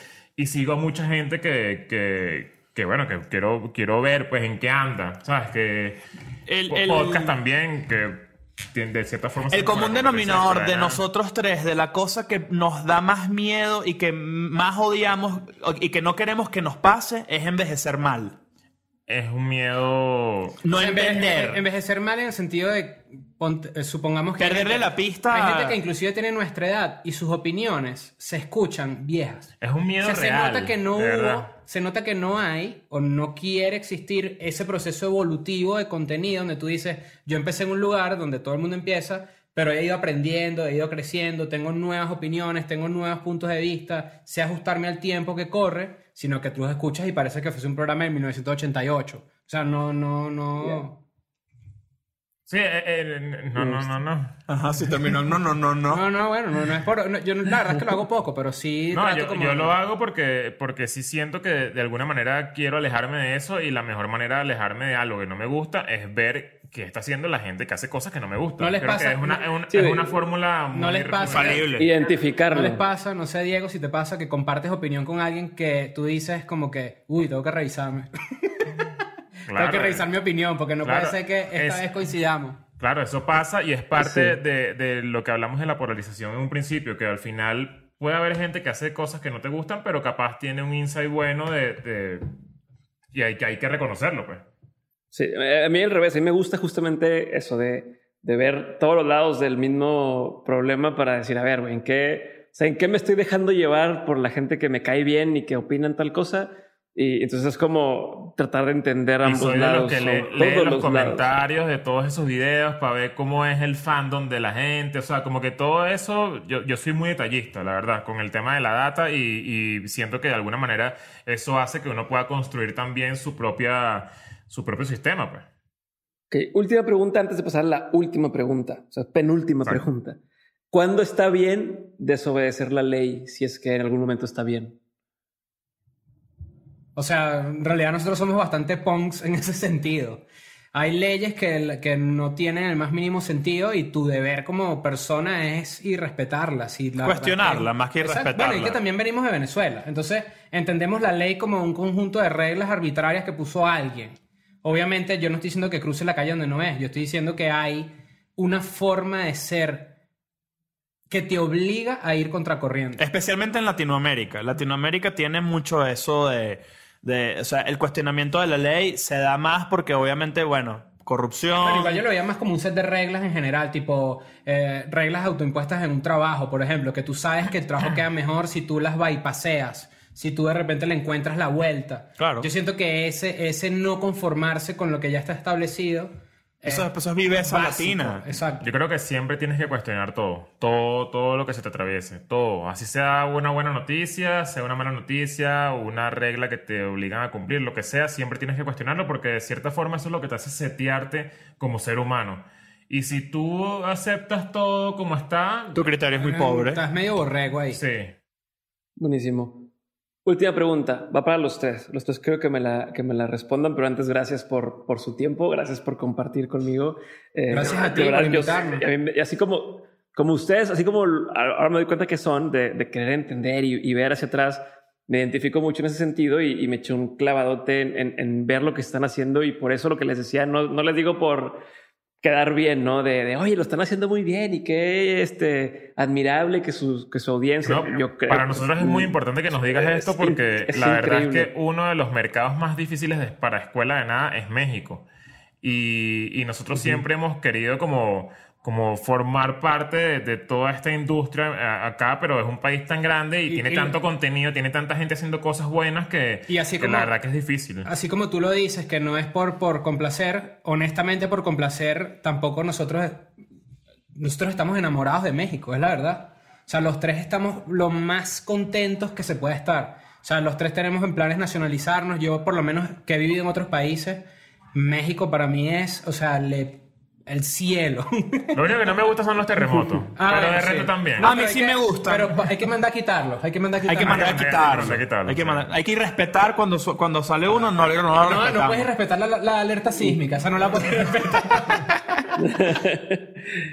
Ahí va la pregunta. De todo lo que han eh, vivido eh, a nivel personal y, y a nivel laboral, previo a Escuela de Nada y también considerando Escuela de Nada, han tenido un montón de aprendizajes. ¿Ok? ¿Cuál, eh, ¿Cuáles son tres aprendizajes que tienen o quisieran tener siempre presentes eh, en su día a día? ¿no? O sea, si tuvieran que diseccionar todo lo que han aprendido y decir, estas tres cosas quiero tenerlas siempre presentes de aquí en adelante y que sean como esta Yo voy a decir una. brújula que me ayude a tomar una decisiones. No, quiero que cada quien me diga los tres, sí, chingo. Tenemos tiempo. Ah, eso, tenemos, tenemos tiempo. tiempo. Ok, bueno. Uno, hay que practicar la empatía. La empatía es una palabra que se ha olvidado. El hecho de comprender a alguien a pesar de no eh, apoyar lo que la persona está diciendo es básico. Dos, eh, ser una buena persona es mucho más fácil que ser una mala persona. Ser una mala persona lleva un esfuerzo mucho mayor. Joder a alguien lleva un esfuerzo mucho mayor. Y tres, 20 dólares son 20 dólares. a ver, yo... yo pensé que eran experiencias que te llevaron a pensar algo. Bueno, sumamos huevo por no, 20 dólares. Está bien. Claro. Ok. okay. Ahora, en mi caso, eh, aprende a defenderte. Creo que es clave. Defiende, entiende que quién eres tú está amarrado y ligado directamente a qué capacidad tienes de defender lo que haces y quién eres. Eh, no, pidas, no pidas disculpas por cosas que no, que no están en tu control, como los sentimientos de otra persona en el sentido, de, en entendiendo el contexto por ejemplo, el de la comedia específicamente. Y otro es que constancia a morir. Eh, comprométete a morir con lo que estás haciendo este, y no, sobre, no te sobreprometas cosas que... que o sea, el compromiso de, de, de la constancia viene con un entendimiento de cuáles son tus capacidades. No te sobrecalientes entregando más de lo que puedas hacer, pero lo que estás ofreciendo, ofrécelo bien y constante. Y ahí está el verdadero secreto de las cosas que nacen y se vuelven exitosas, en mi opinión. Ok, voy con mi top. Número uno. Britney Spears. Es importantísimo que tengas cultura de muerte. Es decir, que seas una persona muy informada con respecto a la muerte y que sepas muy bien qué conlleva todo eso. Es decir, que la muerte no te agarre y te vuelva mierda, sino que más bien saques algo positivo de eso. Eso es algo demasiado importante que todo, como, todo el mundo como ser humano tiene que tener claro.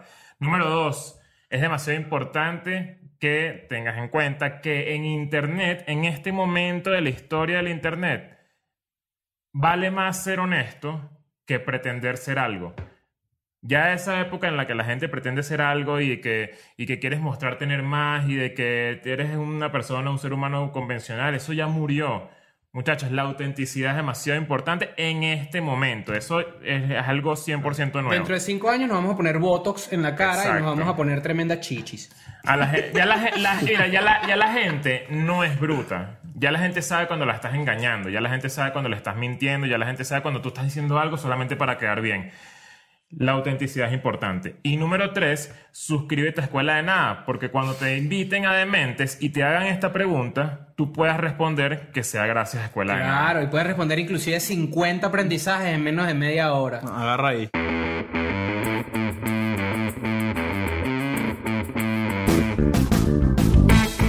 Hasta aquí mi episodio con Nacho, Chris y Leo de Escuela de Nada. Espero que lo hayas disfrutado y te recuerdo que las semblanzas de mis invitados y todas las referencias están en la nota de este episodio en dementes.mx. No te olvides de compartir este episodio con alguien a quien pueda interesarle y seguirnos si aún no lo has hecho.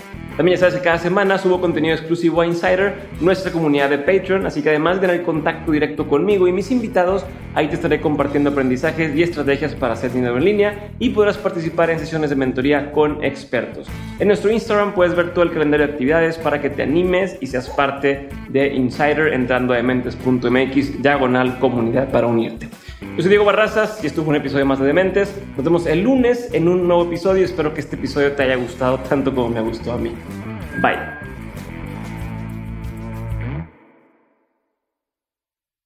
This is the story of the one.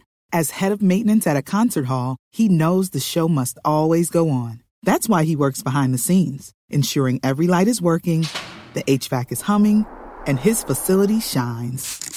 With Granger's supplies and solutions for every challenge he faces, plus 24 7 customer support, his venue never misses a beat. Call quickgranger.com or just stop by. Granger, for the ones who get it done.